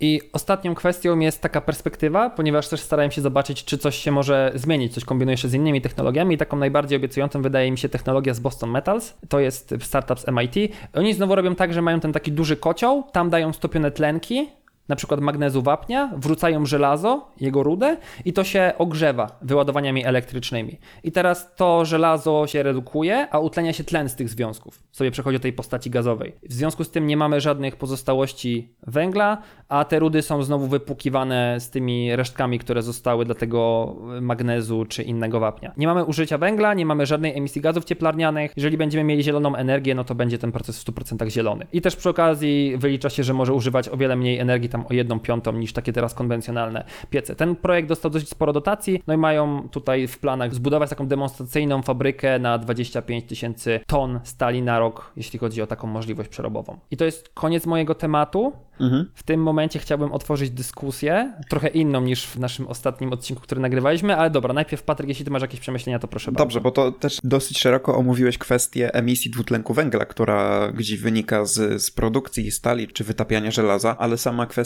tego, że pula żelaza jest dosyć ograniczona po prostu tym, ile tego żelaza mamy i być może to jest jakaś taka pole do popisu dla przemysłu kosmicznego, by po prostu to żelazo sprowadzać gdzieś z jakichś ciał niebieskich z kosmosu, bo, bo tu tutaj powoli się taki, znaczy może, może dojdziemy do etapu, gdzie łatwiej będzie sprowadzić z Marsa tam łatwo dostępne żelazo niż niż, e, niż, niż wy, gdzieś, gdzieś tam wydobyć z ziemi, nie? Tak i no w sumie, jeśli się nie mylę, no to Mars nie bez powodu jest czerwoną planetą, bo po prostu to on zawiera w dużej mierze tlenki żelaza. No coś w tym może być w sumie, no. Tak nie, mi się wydaje, Nie tak badałem tak składu tak planety, akurat w, ja w kosmologii jestem strasznie słaby, e, ale no coś w tym może być. Właśnie też jestem ciekaw, tak się nad tym zastanawiałem, że jak my chcemy sobie poradzić z tym, że zapotrzebowanie na żelazo jest o wiele większe niż to żelazo, które mamy dostępne. Mhm. No bo ja rozumiem, że jak mamy widelce, łyżki, no to wprowadzi się limit, że każdy może mieć jeden widelec i jedną łyżkę, plus jak będziesz jechał w gości, to łyżkę i widelec musisz zabrać ze sobą, a potem po prostu jak ci się zużyje, to wkładasz to do pojemnika odpowiedniego i to jest przetapiane i wraca do ciebie jako nowy widelec. Ale jeżeli mamy jakiś dom, albo most, no to tak trochę ciężko jest zburzyć go i zabrać tę stal, no bo to jest bardzo ważny element, jeśli chodzi o infrastrukturę, a tej infrastruktury będzie potrzeba więcej. Jednak, co by nie było, mimo tej pandemii, to jednak ilość zasobu ludzkiego, nazwijmy to tak, rośnie. Są mhm. prognozy, że ma nas być 10 miliardów do któregoś roku, tylko już nie pamiętam jakiego dokładnie. Tak, no to też trzeba będzie wyżywić, wymieszkać. Przybywa nas i każdy będzie chciał z tego żelazowego tortu coś dla siebie ukroić i każdy będzie chciał mieć do niego dostęp, nie? Mhm. Ja mam do Ciebie pytanie, Patryk, mhm. jeśli nie masz żadnych przemyśleń. Powiedz mi, bo nad tym też się zastanawiałem. Trafiłem ostatnio do taki artykuł, który wyliczał, ile ton, czy tam kilogramów danego materiału będzie potrzebny na urodzone dziecko. Mhm. Bo wiesz, bo dziecko tak, będzie chciało pewnie własny samochód, będzie musiało gdzieś zamieszkać, iść do szkoły i tak dalej. I takie kryteria brano pod uwagę i wyliczano, ile pierwiastków danego metalu i, i, i niemetalu jest potrzebnych przez jego całe mhm. życie. Generalnie wyszło tego dosyć dużo, nie będę tutaj przytaczał liczb, bo akurat nie mam przygotowanego tego artykułu. I zwrócono tam uwagę na jedną dosyć ważną rzecz. Te wszystkie technologie przyszłości, które mają nam pomóc zredukować to żelazo, czy to właśnie jest energia odnawialna, czy produkcja tej stali bez, bez dodatkowej emisji, powoduje, że rośnie nam koszt materiałów. Znaczy koszt materiałów i ilość tych materiałów. Mhm. Na przykład, jeżeli masz auto takie konwencjonalne, no to dużo stali, trochę elektroniki, no bo jakoś tam musi mieć te klimatyzacje i inne takie szmery No bajery. i paliwo w formie węgla. Wlewasz, wlewasz paliwo w, w, postaci ropy, elo, jedziemy. A w przypadku samochodu elektrycznego, poza też konwencjonalnymi stalami, układami elektronicznymi, których też potrzebujemy odpowiednio więcej, to dodatkowo jeszcze będziemy potrzebowali lit i inne pierwiastki, które mają wejść w skład tych mhm. baterii. No wiesz, no. I to, to, też powoduje, że o wiele więcej tych dóbr będziemy potrzebowali, żeby stworzyć ten świat taki bardziej przyjazny i ekologiczny. To też jest duży problem. I trochę tutaj chcę powiedzieć, y, w końcu zmieszać do pytania, czy uważasz, to jest ciężkie pytanie, ja sam nie mam na nie odpowiedzi, czy uważasz, że uda nam się ogarnąć do, z tą zmianą klimatu? Że do tego 2050 faktycznie ograniczymy ten dwutlenek węgla jakoś bardzo mocno. Mhm, to jest taka kwestia, że z, no, z, pustego się nie naleje i jeżeli zabieramy formę energii z węgla, to musimy ją brać e, z innych miejsc i tak samo jest w każdym aspekcie. Bo nawet jeżeli pobieramy energię na przykład z prądu rzeki, to sprawiamy, że ta rzeka na przykład płynie wolniej. To ciągle gdzieś ma przełożenie na, na, na coś tam. I nie ma takiej czysto energii znikąd, nawet takie kwestie pobierania energii na przykład ze słońca i, i to w naszej perspektywie jest źródło nieskończone. Przy czym no, jak, jakiś koniec ono będzie miało, ale ten koniec już najprawdopodobniej... Jak słońce wybuchnie. No właśnie, to, to, to już najprawdopodobniej nas nie będzie... 5 miliardów nie lat. będzie dotyczyło, więc my wiecznie żyjemy na, na, jakiś, na jakąś kreskę e, i, i z jakimś e, długiem. A jeśli chodzi o zredukowanie zużycia dwutlenku węgla, to jest faktycznie trudne pytanie i zawsze będą jeszcze te kraje i te narody, które się intensywnie rozwijają, które będą uważały, że teraz kurczymy, teraz nasza kolej i, no. i, i wy mhm. swoje już nabroiliście, ale nie możecie nam zabraniać intensywnie korzystać, bo przyszła nasza kolej i teraz my chcemy. No co nas obchodzi, że wy już wcześniej swoje zużyliście, tak? Bardzo intensywnie będą dalej się rozwijały. Czy to Indie, Chiny już raczej są na takim etapie, że pod względem liczby mieszkańców nie rozwijają się jakoś intensywnie, ale na przykład kraje afrykańskie, w których warunki na przykład sanitarne na tyle się poprawiają, e, że rośnie w dosyć szybki sposób dzietność i na przykład e, Nigeria będzie krajem, gdzie ta ludność bardzo intensywnie podskoczy i Nigeria za niedługo będzie jednym z najludniejszych krajów świata. No i tam każdy pojedynczy człowiek będzie uważał, że teraz jego kolej, no i teraz dosyć słusznie, że potrzebuje wykarmić rodzinę i tak dalej, i tak dalej.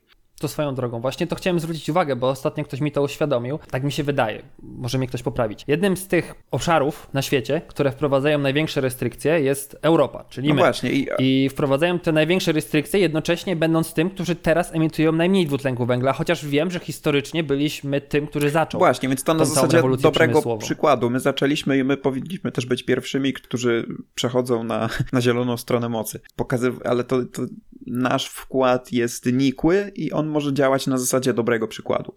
Bo jeżeli no to się nie przełoży gdzieś e, na działanie globalne, to, to, to, to nikły będzie tego skutek ja się też trochę zastanawiam, bo ogólnie wydaje mi się, że trochę skłaniam się w sytuację, ja się bardzo chcę pomylić, że nie uda nam się tego 2050 ogarnąć i zresztą inna kwestia, że nawet jeśli uda nam się ogarnąć, to zmiany klimatyczne, które zajdą tak przy okazji, no bo przecież to nie będzie tak, że nie ma nic, nie ma nic, nie ma nic, 2050 i, i dalej świat jest jaki jest, tylko jednak do tego 2050 trochę zmian klimatycznych jeszcze trochę zajdzie, czyli będziemy mieli pewnie więcej, mhm. więcej tornad, jakieś jeszcze większe amplitudy temperatur, więc ten klimat i tak się zmieni dosyć znacząco, że będziemy w stanie tego to odczuć, ale zastanawiam się też pod tym kątem takim, co ja teraz widzę coraz mocniej. Brakuje półprzewodników. To jest powoli problem polityczny, bo tutaj konflikt Litwa-Chiny, gdzie Litwa uznaje Tajwan, a Chiny nie uznają Tajwanu i teraz Chiny są obrażone na, na Litwę i generalnie wychodzi jedna wielka taka burza w związku z tym, a wszystko dlatego, że ktoś myśli, żeby zbudować fabrykę półprzewodników właśnie na okay. Litwie i tutaj chyba to było tak, że właśnie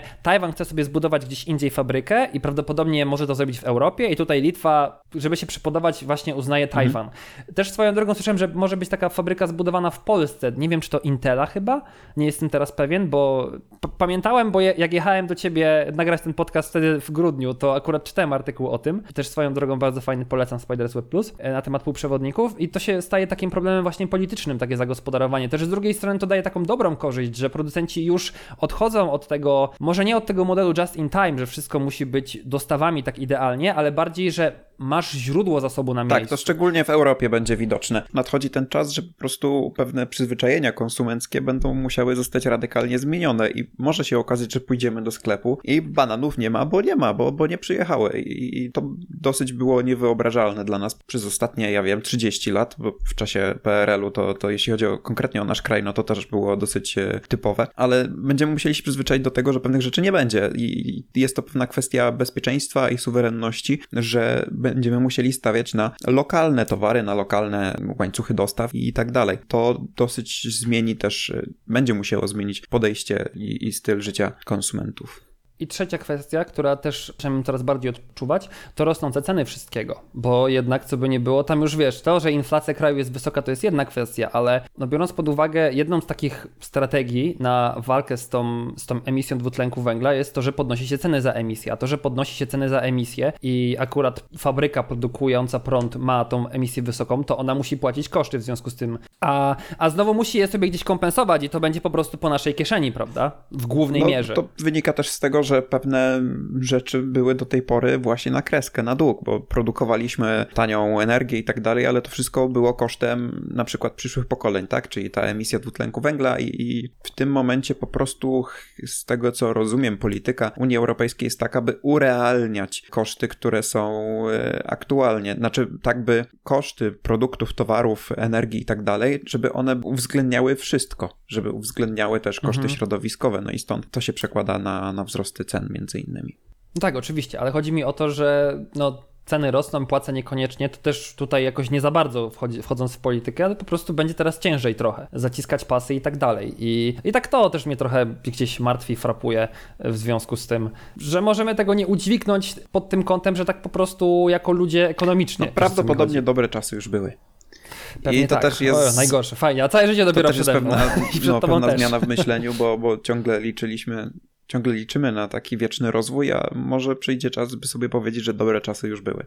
Mhm. I niewiele no, można zobaczymy, to jest gdybanie. Tak. Dobrze, Adrian, czy w takim razie zamykamy temat Twojego tematu? Myślę, że tak. I w tym momencie będzie ładne cięcie i muzyczka, i przejdziemy sobie do tematu Patryka. Tak jest, przejdziemy do nagrania sprzed miesiąca. Mam nadzieję, że to, co mówię miesiąc temu, nie uległo jakiejś drastycznej zmianie i dezaktualizacji, ale raczej, raczej nie. Także aktualny Adrian i Patryk dziękują za, za panie, no i zapraszamy do drugiej części podcastu i potem części dyskusyjnej. Teraz, jeśli ktoś ma ochotę na przerwę, to jest dobry moment, a jeżeli nie, to zapraszamy na drugą część, a potem e, segmenty i ogłoszenia. Dziękuję bardzo. Ja w takim razie rozpocznę mój temat. Poopowiadam dzisiaj co nieco o afrodyzjakach. Być może słyszałeś o czymś takim jak poppers? Obiło ci się o uszy? Obiło mi się o uszy. Okej, okay, okej, okay, okej, okay. to będę tutaj gdzieś e, zahaczał właśnie o tematykę afrodyzjaków, eliksirów miłości i na koniec będzie e, konkluzja, jak można zepsuć sobie własną krew. Dobrze, afrodyzjak z greckiego afrodizjakos, czyli takie poświęcone bogini Afrodycie, czyli wszystko co związane z miłością, no i to są substancje, które znane są od lat, ale też znamy my je teraz i są takie przyprawy, warzywa, owoce, jakieś takie takie produkty spożywcze, które postrzegamy zarówno dzisiaj, jak i tysiące lat temu za afrodyzjaki. Na przykład. Winogrono. Tak? Nie wiem, strzelam. Aha, dobrze, ale trufle.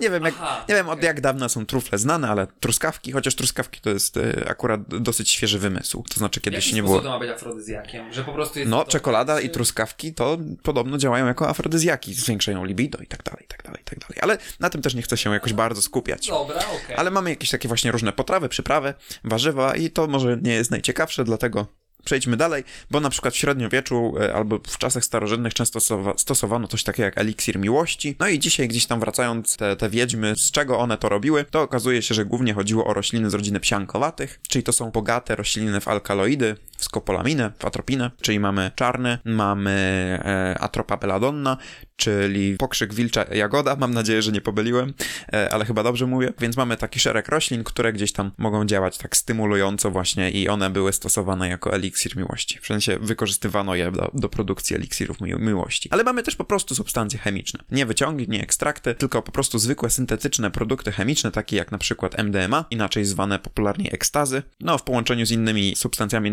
czasami nazywa się to również sekstazy. To już jest bardzo wymowna nazwa, ale no właśnie, więc to są takie nowoczesne afrodyzjaki syntetyczne. Kokaina to już substancja chemiczna, ale pochodzenia naturalnego, ale też może być stosowana jako tak, znaczy zwiększa popęd seksualny, więc można ją traktować jako afrodyzjak. Mamy oczywiście etanol, który też można traktować jako afrodyzjak, czerwone wino czy coś takiego. No i popersy, o których będę dzisiaj więcej opowiadał. Czyli mamy szereg substancji chemicznych i one zazwyczaj nie są zbyt zdrowe. Więc ja to powiem teraz i na sam koniec już powiem wam, jak ja to podsumuję. Może lepiej jednak pozostać przy czekoladzie i przy truskawkach. Czyli mamy ten afrodyzjak, czyli zwiększony zwiększony popęd seksualny, ale też zwiększony pociąg, przyjemność, ale też e, taka po angielsku capability, zdolność, że jesteśmy w stanie stanąć na wysokości zadania.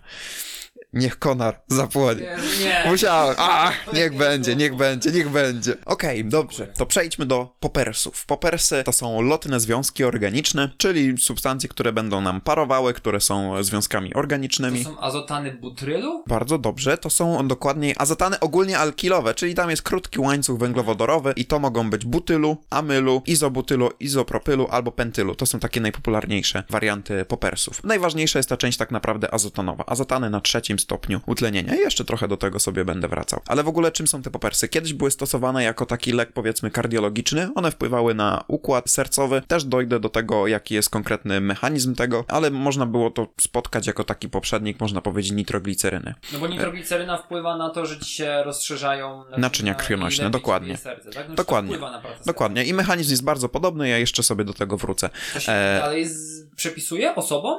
Popersy? Nie, nie, nitrogliceryna. A, nitrogliceryna. Tak, tak, tak, Okej. tak. Bo Więc... się chyba mówi, że nie powinno się łączyć nitrogliceryny z Viagrą, zdaje się? Ale ty w ogóle jesteś przygotowany świetnie do A, tematu, bo to widzisz, o tym też będę chciał po, widzisz, porozmawiać. A, proszę bardzo. No ty, a, no jestem w szoku, w sensie rzadko jest taka Ja sytuacja. w odcinku powiem o wszystkim.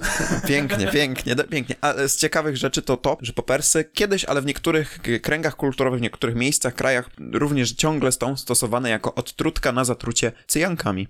Na zatrucie, czy tam cyjankiem potasu, czy coś. Wyciąga, hamuje, maskuje? E, otóż, no i chyba w tym momencie przejdę, albo jeszcze może wrócę do tego, jeszcze sobie wrócę do tego. Tak, bo to wiąże się z mechanizmem działania. Okej. Dlatego, dlatego jeszcze sobie do tego doj- e, dojdę, więc to ciekawe w sumie, że można je stosować jako, które są szkodliwe, ale można stosować jako pewnego swego rodzaju e, odtrutkę na cyjanki. Dobrze, no i e, jak działają te popersy? One przede wszystkim przyjmowane są drogą wziewną. Tak jak mówiłem, to są lotne związki organiczne, więc możemy się nimi inhalować tymi oparami. Mają drażniący zapach. Gdy trafiają, czy gdy, je, gdy się nimi inhalujemy, to one bardzo szybko e, trafiają do krwiobiegu i tam bardzo szybko również ulegają rozkładowi, uwalniając tak zwany wazodylatator. To jest fajne słowo, wazodylatator, ale to jest self-explaining word. Ja lubię takie słowa, samo, samo tłumaczące się. Słowo wazodylatator, dylatacja, czyli rozszerzenie, a wazo naczynia, czyli związek, który będzie rozszerzał naczynia. Czyli ten mm, popersy, azotany alkilu, one uwalniają tlenek azotu 2 na drugim stopniu utlenienia. NO. To jest też rodnik, on ma wolny elektron, ale to już tutaj przydałby nam się obraz, tablica, marker i sala wykładowa, czy tam seminaryjna i tutaj musiałbym to narysować na tablicy i pokazać, także ograniczę się do tego, że to jest rodnik, ale niemniej jednak jest to substancja, która jest stosowana przez nas, nasz organizm naturalnie do tego, by sterować właśnie naczyniami krwionośnymi. To znaczy, gdy jest potrzeba rozszerzyć naczynia krwionośne, organizm uwalnia tlenki azotu, które oddziałują z mięśniami gładkimi. Te azotany alkilu, one po prostu się rozpadają. Trafiając do krwi, one się rozpadają, uwalniają ten e, wazodylatator, wazodylatator, który nasz organizm normalnie stosuje, czyli mamy rozkurcz mięśni gładkich. Co to powoduje? Wyobraźmy sobie rurę, przez którą płynie płyn, zwykła mechanika płynów, no i mamy te ru... to, dalej. no, szkoda, że To nie powinna steronie. Mam na myśli inną rurę, mam na myśli naczynie. To naczynie rozszerzając się powoduje spadek ciśnienia. Jeśli zwiększymy średnicę tego naczynia krwionośnego, no to będziemy mieć spadek ciśnienia krwi. Co to powoduje? Mamy takie odruchowe przyspieszenie akcji serca. Serce będzie chciało to sobie skompensować, zacznie bić szybciej, to doprowadzi do przekrwienia narządów, również tych narządów. Tak właśnie działają popersy, ale bardzo podobnie działa właśnie Viagra, czyli inaczej sildenafil. Również jest ten mechanizm wazodylatacji, czyli mamy spadek ciśnienia krwi, odruchowe przyspieszenie akcji serca, co doprowadza do przekrwienia narządów, a przekrwienie narządów może powodować właśnie taką euforię, też to, co się wiąże z przekrwieniem narządów, stymulacja i tak dalej, i tak dalej. I czas trwania takiej inhalacji to kilka, kilkanaście minut. Działa bardzo szybko, ale też bardzo krótko, bo te, te się po prostu rozpadną, uwolnią tlenek azotu, no i to będzie dosyć krótko trwałe działanie, ale też dosyć szybkie. Wyobraźmy sobie taką hipotetyczną sytuację. Weźmy sobie starszego pana, umówił się na randkę z młodszą partnerką, no i chce stanąć na wysokości zadania. Więc wyposaża się we wszystko, co tutaj, e, co... Czekoladę, truskawki. Czekoladę, wino. truskawki. Stwierdził, że to jest Za mało. niewystarczające, za mało. Wyposażył się właśnie w preparaty typu Viagra, czyli sildenafil, czy inne pochodne. Możemy sobie wyobrazić, że ten pan, chcąc stanąć na wysokości zadania, przecież słyszy w reklamach, że to tak będzie działało, zażywa sildenafil, ale niestety właśnie do tego również używa popersów. Naraz. Postanowił zaszaleć. No i czym to się kończy? Bardzo niebezpieczną interakcją, bo możemy sobie wyobrazić, że skoro jedno i drugie działa w ten sam sposób, mamy bardzo obniżone ciśnienie krwi, co co bardzo szybko poskutkuje tym, że ten nasz starszy pan najprawdopodobniej poczuje się słabo w pierwszym momencie. Pacjentka, bardzo bystra pacjentka, znaczy nie pacjentka, tylko partnerka miałem na myśli. Partnerka, bardzo bystra partnerka stwierdzi, że aha, O nie, przydawkowałeś azotany. mój staruszek kiepsko się czuje, może coś z sercem. Co się podaje w apteczce, co się ma na serce? Nitrogliceryny. No i w ten sposób można bardzo łatwo doprowadzić do zgonu i takie rzeczy odnotowywuje się gdzieś tam w literaturze i faktycznie to się dzieje. Czyli mamy bardzo niebezpieczną interakcję trzech różnych środków, które wszystkie praktycznie mają ten sam mechanizm działania, no i jest doprowadzenie do, do no do tak bardzo silnego, no. tak, bardzo silnego spadku ciśnienia krwi, co może mieć bardzo negatywne konsekwencje, ale jeśli chodzi o toksyczność popersów, to one nie ograniczają się tylko do tego swojego mechanizmu, mają też tak zwane skutki uboczne. W literaturze niektóre, mówi się, że niektóre popersy mogą uszko, uszkadzać wzrok, na zasadzie makulopatii i ja to rzucam, jeżeli ktoś jest ciekawy tego, to sobie gdzieś tam doczyta, ale co ciekawe, taka buteleczka, one, te popersy występują w buteleczkach kolorowych i tak dalej, można je zakupić, w niektórych krajach są one legalne, w innych nie. I niestety ktoś w euforii, bo wyobraźmy sobie taką sytuację, mamy młodego mężczyznę na imprezie, w ogóle popersy są popularne też w kręgach homoseksualnych, gdzie na przykład można się umówić na imprezy takie wspomagane różnymi środkami, gdzie mogą być obecne A czy to popersy. nie był jakiś popularny trend w Stanach Zjednoczonych tam lata 80? Coś mi takiego przyszło. Również, również, to,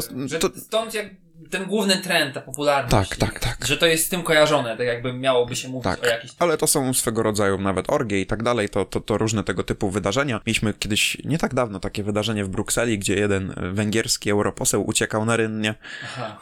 To takie, bardzo konserwatywny swoją drogą. No więc takie historie, ale wyobraźmy sobie, że jest osoba taka nowo wtajemniczona, dostaje tę buteleczkę, no i nie wącha, tylko połknęła. I cóż się dzieje wtedy? Otóż te azotany alkilu po połknięciu, one sprawiają, że one oddziałują właśnie z tą krwią, o której wspominałem na samym początku. Ja- W jaki sposób oddziałują? Musimy się zastanowić, czym jest krew. Krew składa się z osocza, czyli z tej części takiej płynnej i krwinek. Krwinki białe, krwinki czerwone. Mamy jeszcze również tak zwane płytki krwi, inaczej trombocyty. Te krwinki czerwone, one są czerwone nie, be, nie bez przyczyny. Otóż one, Żelazo. Żelazo, innymi Hemoglobina. Hemoglobina, oczywiście. Tak, Czyli to- mamy białko zwane hemoglobiną, która składa się z czterech podjednostek. W tych podjednostkach znajduje się coś takiego, co nazywa się hemem. To jest jakaś taka struktura organiczna, która w swoim centrum, ona jest swoją drogą bardzo podobna, znaczy bardzo może nie, ale jest podobna do chlorofilu, czyli to, co sprawia, że roślinki są zielone i, i mogą przeprowadzić fotosyntezę. No więc mamy ten hem, w samym centrum tego hemu znajduje się żelazo. I to żelazo znajduje się na drugim stopniu utlenienia, co sprawia, że tlen może przyłączać się do tego żelaza. Czyli to, że nasza krew przenosi gazy, przenosi tlen, przenosi dwutlenek węgla, to, że możemy sobie oddychać, to właśnie jest zasługą tego, że w tym chemie, w hemoglobinie znajduje się żelazo na drugim stopniu utlenienia. I popers, azotan alkilu, ogólnie azotany na trzecim stopniu utlenienia. To mogą być różne związki, to mogą być leki, to mogą być e, po prostu e, w postaci soli, które są stosowane na przykład do peklowania. To mięso wtedy jest bardziej czerwone, no i można się zatruć, może być skażenie wody azotanami, o tym jeszcze troszeczkę opowiem, ale związki azotu na trzecim stopniu utlenienia, azotany na trzecim stopniu utlenienia, one mają właściwość taką, że będą utleniały to żelazo do trzeciego stopnia. I to żelazo na trzecim stopniu utlenienia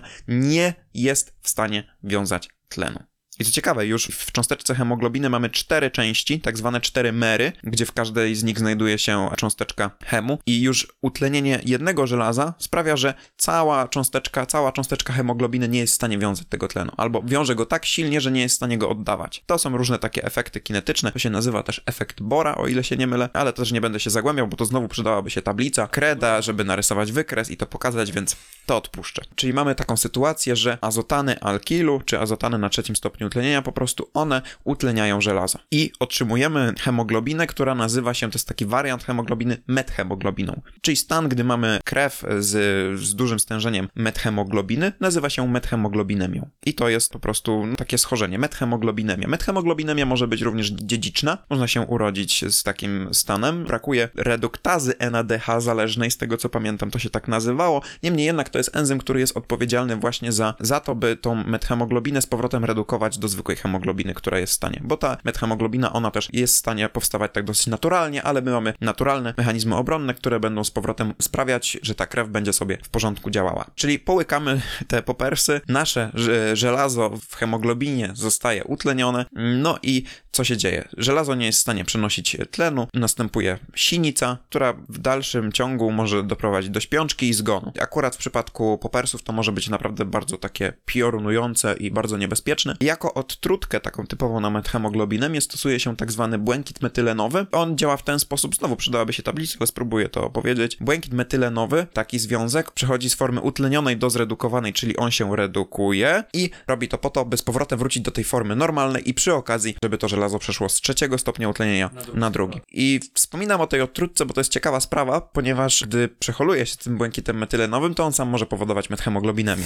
Po prostu ten błękit metylenowy, on będzie przechodził do formy zredukowanej nie na jakiejś tam enzymatycznej drodze, tylko po prostu będzie właśnie oddziaływał z tym żelazem. Czyli w tym przypadku mamy ciekawą sytuację, że odtrutką, znaczy odtrutka jest sama trucizna. jest trucizna. Mhm. Mhm. Ciekawą sprawą jest, nie jestem pewien co się wtedy robi, ale jeżeli ktoś się zatruje błękitem metylenowym, no to chyba nie podają błękitu metylenowego jako odtrutki. Pewnie leczy się objawowo. No, no tak. Ale to ciekawa sprawa. I jeśli chodzi o te cyjanki, bo ja wspominałem o tym, że popersy były stosowane, czy azotany alkilu były stosowane jako odtrutka. Ale już jako do formy tam wziewnej, czy też... Jako... Też wziewnej formy. Okay. Z tego co pamiętam, chyba wziewnej. Więc wygląda to w ten sposób, że jak mamy cyjanki, jak one działają? One w skrócie też wiążą się z różnymi metalami w naszym organizmie, przez co zaburzają oddychanie na poziomie komórkowym. Po prostu nasze komórki nie są w stanie gdzieś tam oddychać. Co robi Poppers w tym momencie? Poppers przychodzi i utylenia żelazo na, na trzeci stopień i to robimy w jakichś kontrolowanych warunkach, podajemy dawki takie sensowne. Ten cyjanek ma świetne powinowactwo do żelaza na trzecim stopniu utlenienia, a więc wiąże się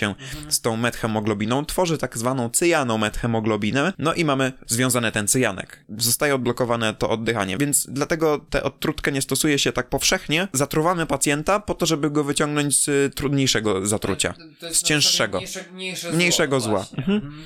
No i z, jeśli chodzi o methemoglobinemię, to tutaj jest też dużo różnych ciekawych rzeczy, bo mamy coś takiego jak to się nazywa Blue Baby Syndrome, czy Baby Blue Syndrome, zespół szarego dziecka po polsku. Dzieci mają mało tej krwi, więc bardzo łatwo mogą ulec zatruciu, może dojść u nich do methemoglobinemi, no i wtedy obserwujemy tak zwane szare dziecko, czyli następuje ta sinica. No i tutaj to może być znowu, to może być dziedziczne, no i wtedy bardzo szybko się o tym przekonujemy. Niektóre wady tego typu są śmiertelne. To może być na przykład wpływ diety, bo niektóre warzywa po prostu zawierają dużo azotonów na trzecim stopniu utlenienia. Może być tak, że woda może być skażona, używana do przygotowania posiłków, no i dorosły jako taka osoba bardziej trochę odporna, bo ma po prostu więcej tej krwi, nic nie poczuje, a dziecko się zatruje. Więc dzieci są szczególnie podatne na działanie azotanu na trzecim stopniu utlenienia i tutaj wiąże się ciekawa historia. To jest historia, którą gdzieś słyszałem, próbowałem znaleźć oryginał i mam wrażenie, że dotarłem, chociaż być może lekko naginania historia. Więc tutaj, jeżeli ktoś chce nakrzyczeć na mnie, że wcale tak nie było, to być może macie rację, ale ja opowiem tę historię. W latach 70. w Stanach był taki przypadek, że w szpitalu nagle e, dużo dzieci było szarych. No i któż jest winien? Szukają w diecie, szukają punktów wspólnych, co tu się wydarzyło. Okazuje się, że firma produkująca pieluchy tetrowe dawała pieczątkę na tych pieluchach, która miała oznaczać, że dana pielucha została zdezynfekowana. Bo to były pieluchy takie, nie pampersy dzisiejsze, tylko te pieluchy wielokrotnego użytku. No i co się okazuje? Jeden mądry facet wpadł na to, że to, co wiąże te wszystkie dzieci, to to, że wszystkie mają na tyłku pieluchy. No i okazuje się, że w tych barwnikach była anilina. To były barwniki tak zwane anilinowe i anilina to jest znowu związek posiadający azot. Ten związek on jest w stanie migrować przez skórę i e, powodować methemoglobinę, czyli mamy znowu doprowadzenie do methemoglobiny. I tam był szacunek, że chyba 26 dzieci było zatrutych. Może nieśmiertelnie, ale było zatrutych. Okay. Ale to Ciekawa sprawa, że znaczy e, ktoś musiał na to wpaść, nie? Połączyć trop. Pieczątka, kolorowa rzecz na pieluszce. Co prawda potem doczytałem, że to taka jest e, historia, taka może nie do końca, bo dorośli też coś chorowali, że może tak nie do końca było. Ale zdarza się faktycznie, że dziecko przy styczności z barwnikami anilinowymi może zachorować, bo te barwniki, one są w stanie przechodzić przez skórę, więc po prostu taka pieluszka. I też czytałem o tym, że te pieluszki były zazwyczaj myte, ale gdy była potrzeba, żeby szybko, i to załóżmy, że trwało cały dzień, całą dobę, żeby je wyprać i tak dalej, więc czasami je po prostu dezynfekowano. I w momencie, gdy one były myte, to ta anilina była wypłukiwana i te pieluszki były dosyć bezpieczne. Ale gdy były dezynfekowane, to ta anilina była w tak dużym stężeniu, że była w stanie przejść przez skórę i zatruć dziecko. No i podobno w tym szpitalu te pieluszki akurat tamtego dnia były dezynfekowane, a nie, a nie, a nie wyprane. No i stąd to się bierze. Czy ja tak teraz patrzę, czy ja chyba ja wszystko wyczerpałem w ogóle, bardzo niespodziewanie, ale chyba właśnie powiedziałem wszystko. Tak więc być może być może na, nawiązując do tego starszego pana albo tego e, pana, który poszedł na imprezę, świeżaka, to może zamiast właśnie popersów, kokainy i innych tego typu wynalazków, wino. czekolada, wino, truskawki. Bezpieczniejsza zdecydowanie. Tak. Opcja. Może nie zapełniam wam takich Wrażeń, doznań. wrażeń, ale Zdrowie ma się jedno. tak. Ja nie mam przemyśleń do, do tego tematu, tak poza tym ogólnym. Na zasadzie powinniśmy wiedzieć, że coś, co działa na nas bardziej niż Mhm. Truskawki, czekolada, będzie miało jakieś inne konsekwencje, jeśli Mhm. chodzi o użycie tego wszystkiego. ciekawą kwestią jest to, że w niektórych krajach te popersy są legalne i faktycznie to się sprzedaje w buteleczkach po ileś tam mililitrów, to powinno się otwierać, inhalować się, czy coś takiego, stosować po prostu drogą wziewną, a i bardzo często jest po prostu tak, że ktoś się pomyli i to wypije. Mimo, że to jest, nie wiem, legalne i tak dalej, pewnie są ostrzeżenia, że A absolutnie nie pić. do tego? Na zasadzie... To nie jest stosowane, czy to jest sprzedawane na przykład w tych w sex shopach tak zwanych. Aha, dobra. okej. Mhm. Nie jako preparat farmaceutyczny. No bo też wydaje mi się, że producent powinien wskazać choćby na opakowaniu. Już nawet nie mówię, że to musi być jakoś super wielkimi literami napisane, Mhm. choćby tym małym drukiem z tyłu produkt wziewać i robić to Mhm. wtedy i wtedy. Tak jak bardzo często jak masz chyba takie kofeinowe szoty, czy coś takiego tam niby, niby to jest dla sportowców, ale jak dla mnie to to generalnie jest po prostu zbijanie kasy. Dla Masz dzieciarni. Takie, masz takie małe buteleczki, to Mhm. ma 80 ml. Kiedyś czytałem to sobie i tam jest napisane, że zaleca się, żeby wziąć 40 ml, czyli po prostu połowę tej, Okej. tej buteleczki na jeden raz. A jakaś definicja tego jest taka, że no po prostu bierze się to na raz, no. Masz taką małą buteleczkę 80 ml, odkręcasz i a potem, nie wiem, serce ci staje, czy, czy coś tam innego się dzieje, bo Mhm. nie mam pojęcia, co tam ma w środku i jakie będą tego konsekwencje. Ale na tym się może skończyć dokładnie, tak mi się to wydaje, więc Tak. nic nie brać, przede, zwłaszcza nie brać nic, jak nie znacie źródła przede wszystkim. Jezu, bo to jest chyba, to jest chyba najgorsze w tym wszystkim. Idzie na imprezę, wszystko tego, y, y, dawaj, weź tu, tabletka, coś ci daje, nie wiesz co to jest, dobra, biorę, okej, spoko, nie wiem, jolo, raz się żyje, cokolwiek, no a później kończycie w szpitalu i, i to, że tam pojedziecie na jeden raz do szpitala, nic wam się nie stanie, bo was odtrują, to jest, to jest mały pikuś w tym wszystkim tak naprawdę. Możecie skończyć z dosyć ciężkimi uszkodzeniami, tak jak mówiłeś, że popers między innymi wpływa na wzrok. Mhm. Może wpływać Ale na wzrok. no właśnie, bo to przy jakimś takim bardziej przewlekłym stosowaniu, ale też ciekawą kwestią jest to leczenie, bo to leczenie jest bardzo skuteczne, wprowadzenie błękitu metylenowego, ale jeżeli one są, te związki, dosyć trudno wykrywalne tak naprawdę, bo się rozpadają, tak jak mówiłem, dlatego no może być ciężko ze stwierdzeniem, że ten pacjent tym się zatruł. Taka methemoglobinemia może, jeżeli nie zostanie stwierdzona w porę, no to może być trudna do wyleczenia. Też nie wiem na ile jest świadomość tego. Chodzi mi o to, że idziesz do lekarza. No dobra, jak jest diagnoza, że e, był na imprezie, jest chory, ma taki taki objaw, to istnieje duża szansa, że lekarz na podstawie różnego rodzaju case study i już dopasuje. Dobra, impreza prawdopodobnie jakiś, nie wiem, dopalaczy albo innych takich substancji psychoaktywnych, żeby się lepiej pobawił.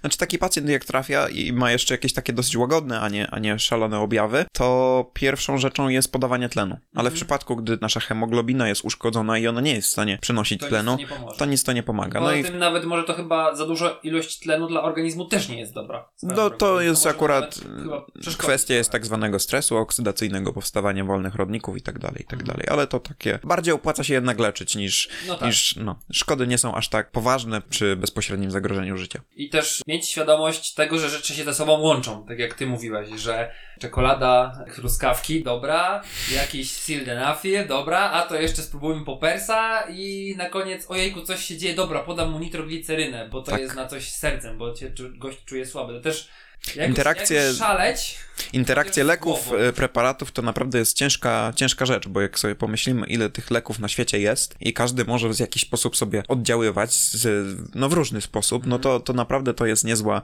niezła działka. I ja myślę, że w ogóle przełomem byłoby taka baza internetowo-komputerowa, że nie wpisu... łącz tego z tym. I to zdarza się, znaczy są takie bazy, ale można sobie to sprawdzić że w internecie, poszukać interakcje leków, czyli wpisujemy jeden preparat, wpisujemy drugi i, i szukamy, czy faktycznie może być coś niebezpiecznego, albo wpisujemy jeden preparat i wynajduje nam, jak, z jakimi lekami na przykład tego nie łączyć, ale myślę, że to powinno być w takiej każdej aptece, że pani widzi, że przychodzi jakiś pacjent i ten pacjent nawet nie mówi, co on bierze, ale sklepuje sobie, widzi, aha, ten pacjent jest na tym i na tym leku, więc ja mu tego już nie przepiszę. No, Ale to już potrzebujesz zaawansowanego systemu Tak e-recept, jest. czy, czy jakiś Tak, tam tak, tak, tak, tak, tak. to już lekarz sam Mhm. wpisywał, bo pacjent tego nie zrobi. Ja też nie lubię tych pytań. Wiem, że chyba w krwiodawstwie to jest coś takiego, że czy jesteś uczulony na dichloro coś tam, coś tam. I sobie myślę, Nie wiem. skąd ja mam to wiedzieć? No, na szczęście nie biorę żadnych leków, więc nie mam potrzeby zwracać na to uwagi. Ale tam później w nawiasie jest napisane, na przykład aspiryna. mhm. no to okej, okay, nie brałem aspiryny od nie pamiętam kiedy, więc powinien być bezpieczny. Ale no bardzo często, biorąc pod uwagę też to, że Polacy często niestety nie czytają ulotek, ja też przyznam się szczerze, że tutaj rzadko czytałem ostatnio,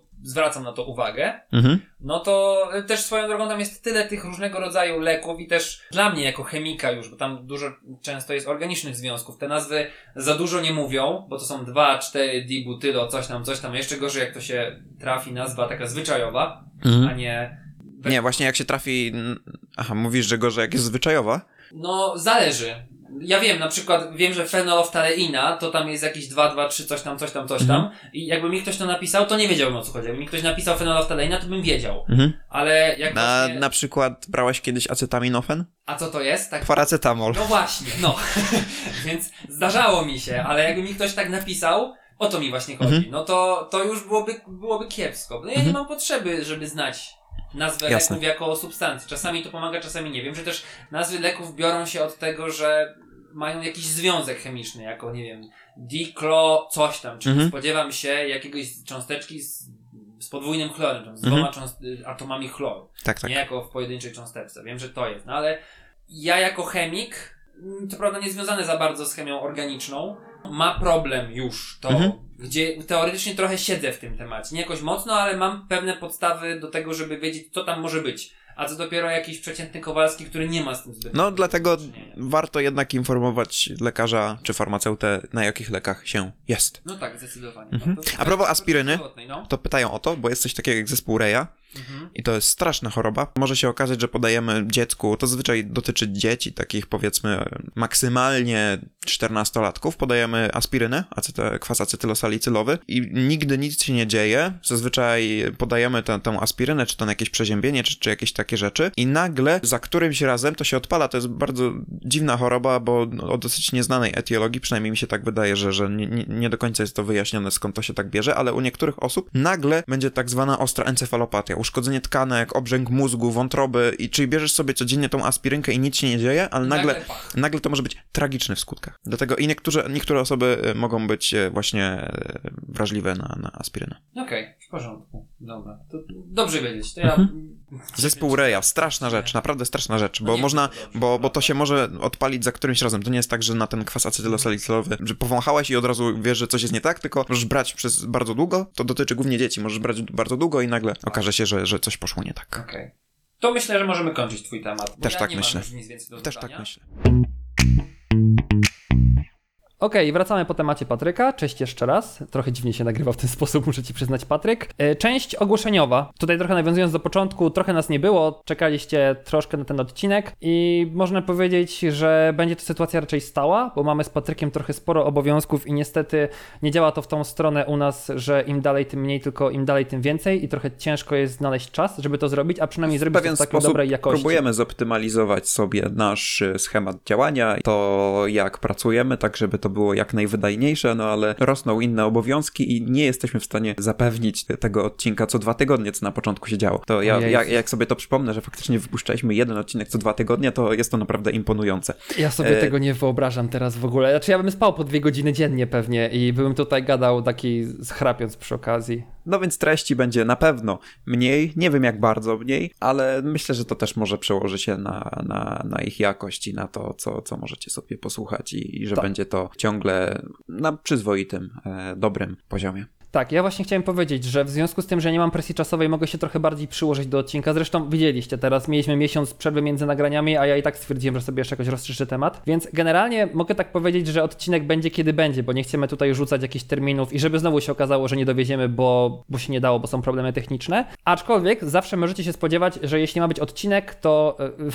Czekaj, jak to szło? Wyszukujcie nas w poniedziałek o świcie, o 6 rano. Tak jest. Tak zawsze tak jest. jak coś, to nie zmieni się, zmieni się data publikacji, a nie zmieni się pora publikacji aplikacji. Zawsze poniedziałek o 6 rano możecie wypatrywać, czy wasza aplikacja podcastowa nie będzie tutaj powiadamiała was o naszym nowym odcinku. A a propos jeszcze aplikacji podcastowych, to mamy do was jedną prośbę, ponieważ Spotify wprowadził e, ocenianie podcastów, a znaczna część naszych słuchaczy to właśnie są słuchacze Spotify'owi, więc e, jeżeli chcecie dać wyraz e, swojego uwielbienia dla naszego podcastu, no to możecie ocenić go adekwatnie do waszych odczuć. Taka jest opcja i myślę, że to będzie całkiem cenne. Poza tym, nie wiem czy zauważyłeś, ale ze słuchaczy słuchacze, którzy korzystają z usług YouTube, to są słuchacze, którzy nie subskrybują, także też zachęcamy do, do subskrypcji. Wtedy najprawdopodobniej pewnego poniedziałku o świcie dostaniecie informację, że nadjechali ze wschodu e, dwaj mędrcy. Jak wschodu? Z zachodu. Z zachodu, ze wschodu, tak. Znaczy chyba, no, że ktoś słucha w Stanach tak jak Gandalf, w jak Gandalf z Władcy Pierścieni, on, on, on ze wschodu nadjechał, tak kojarzę. I w poniedziałek o 6, pamiętajcie,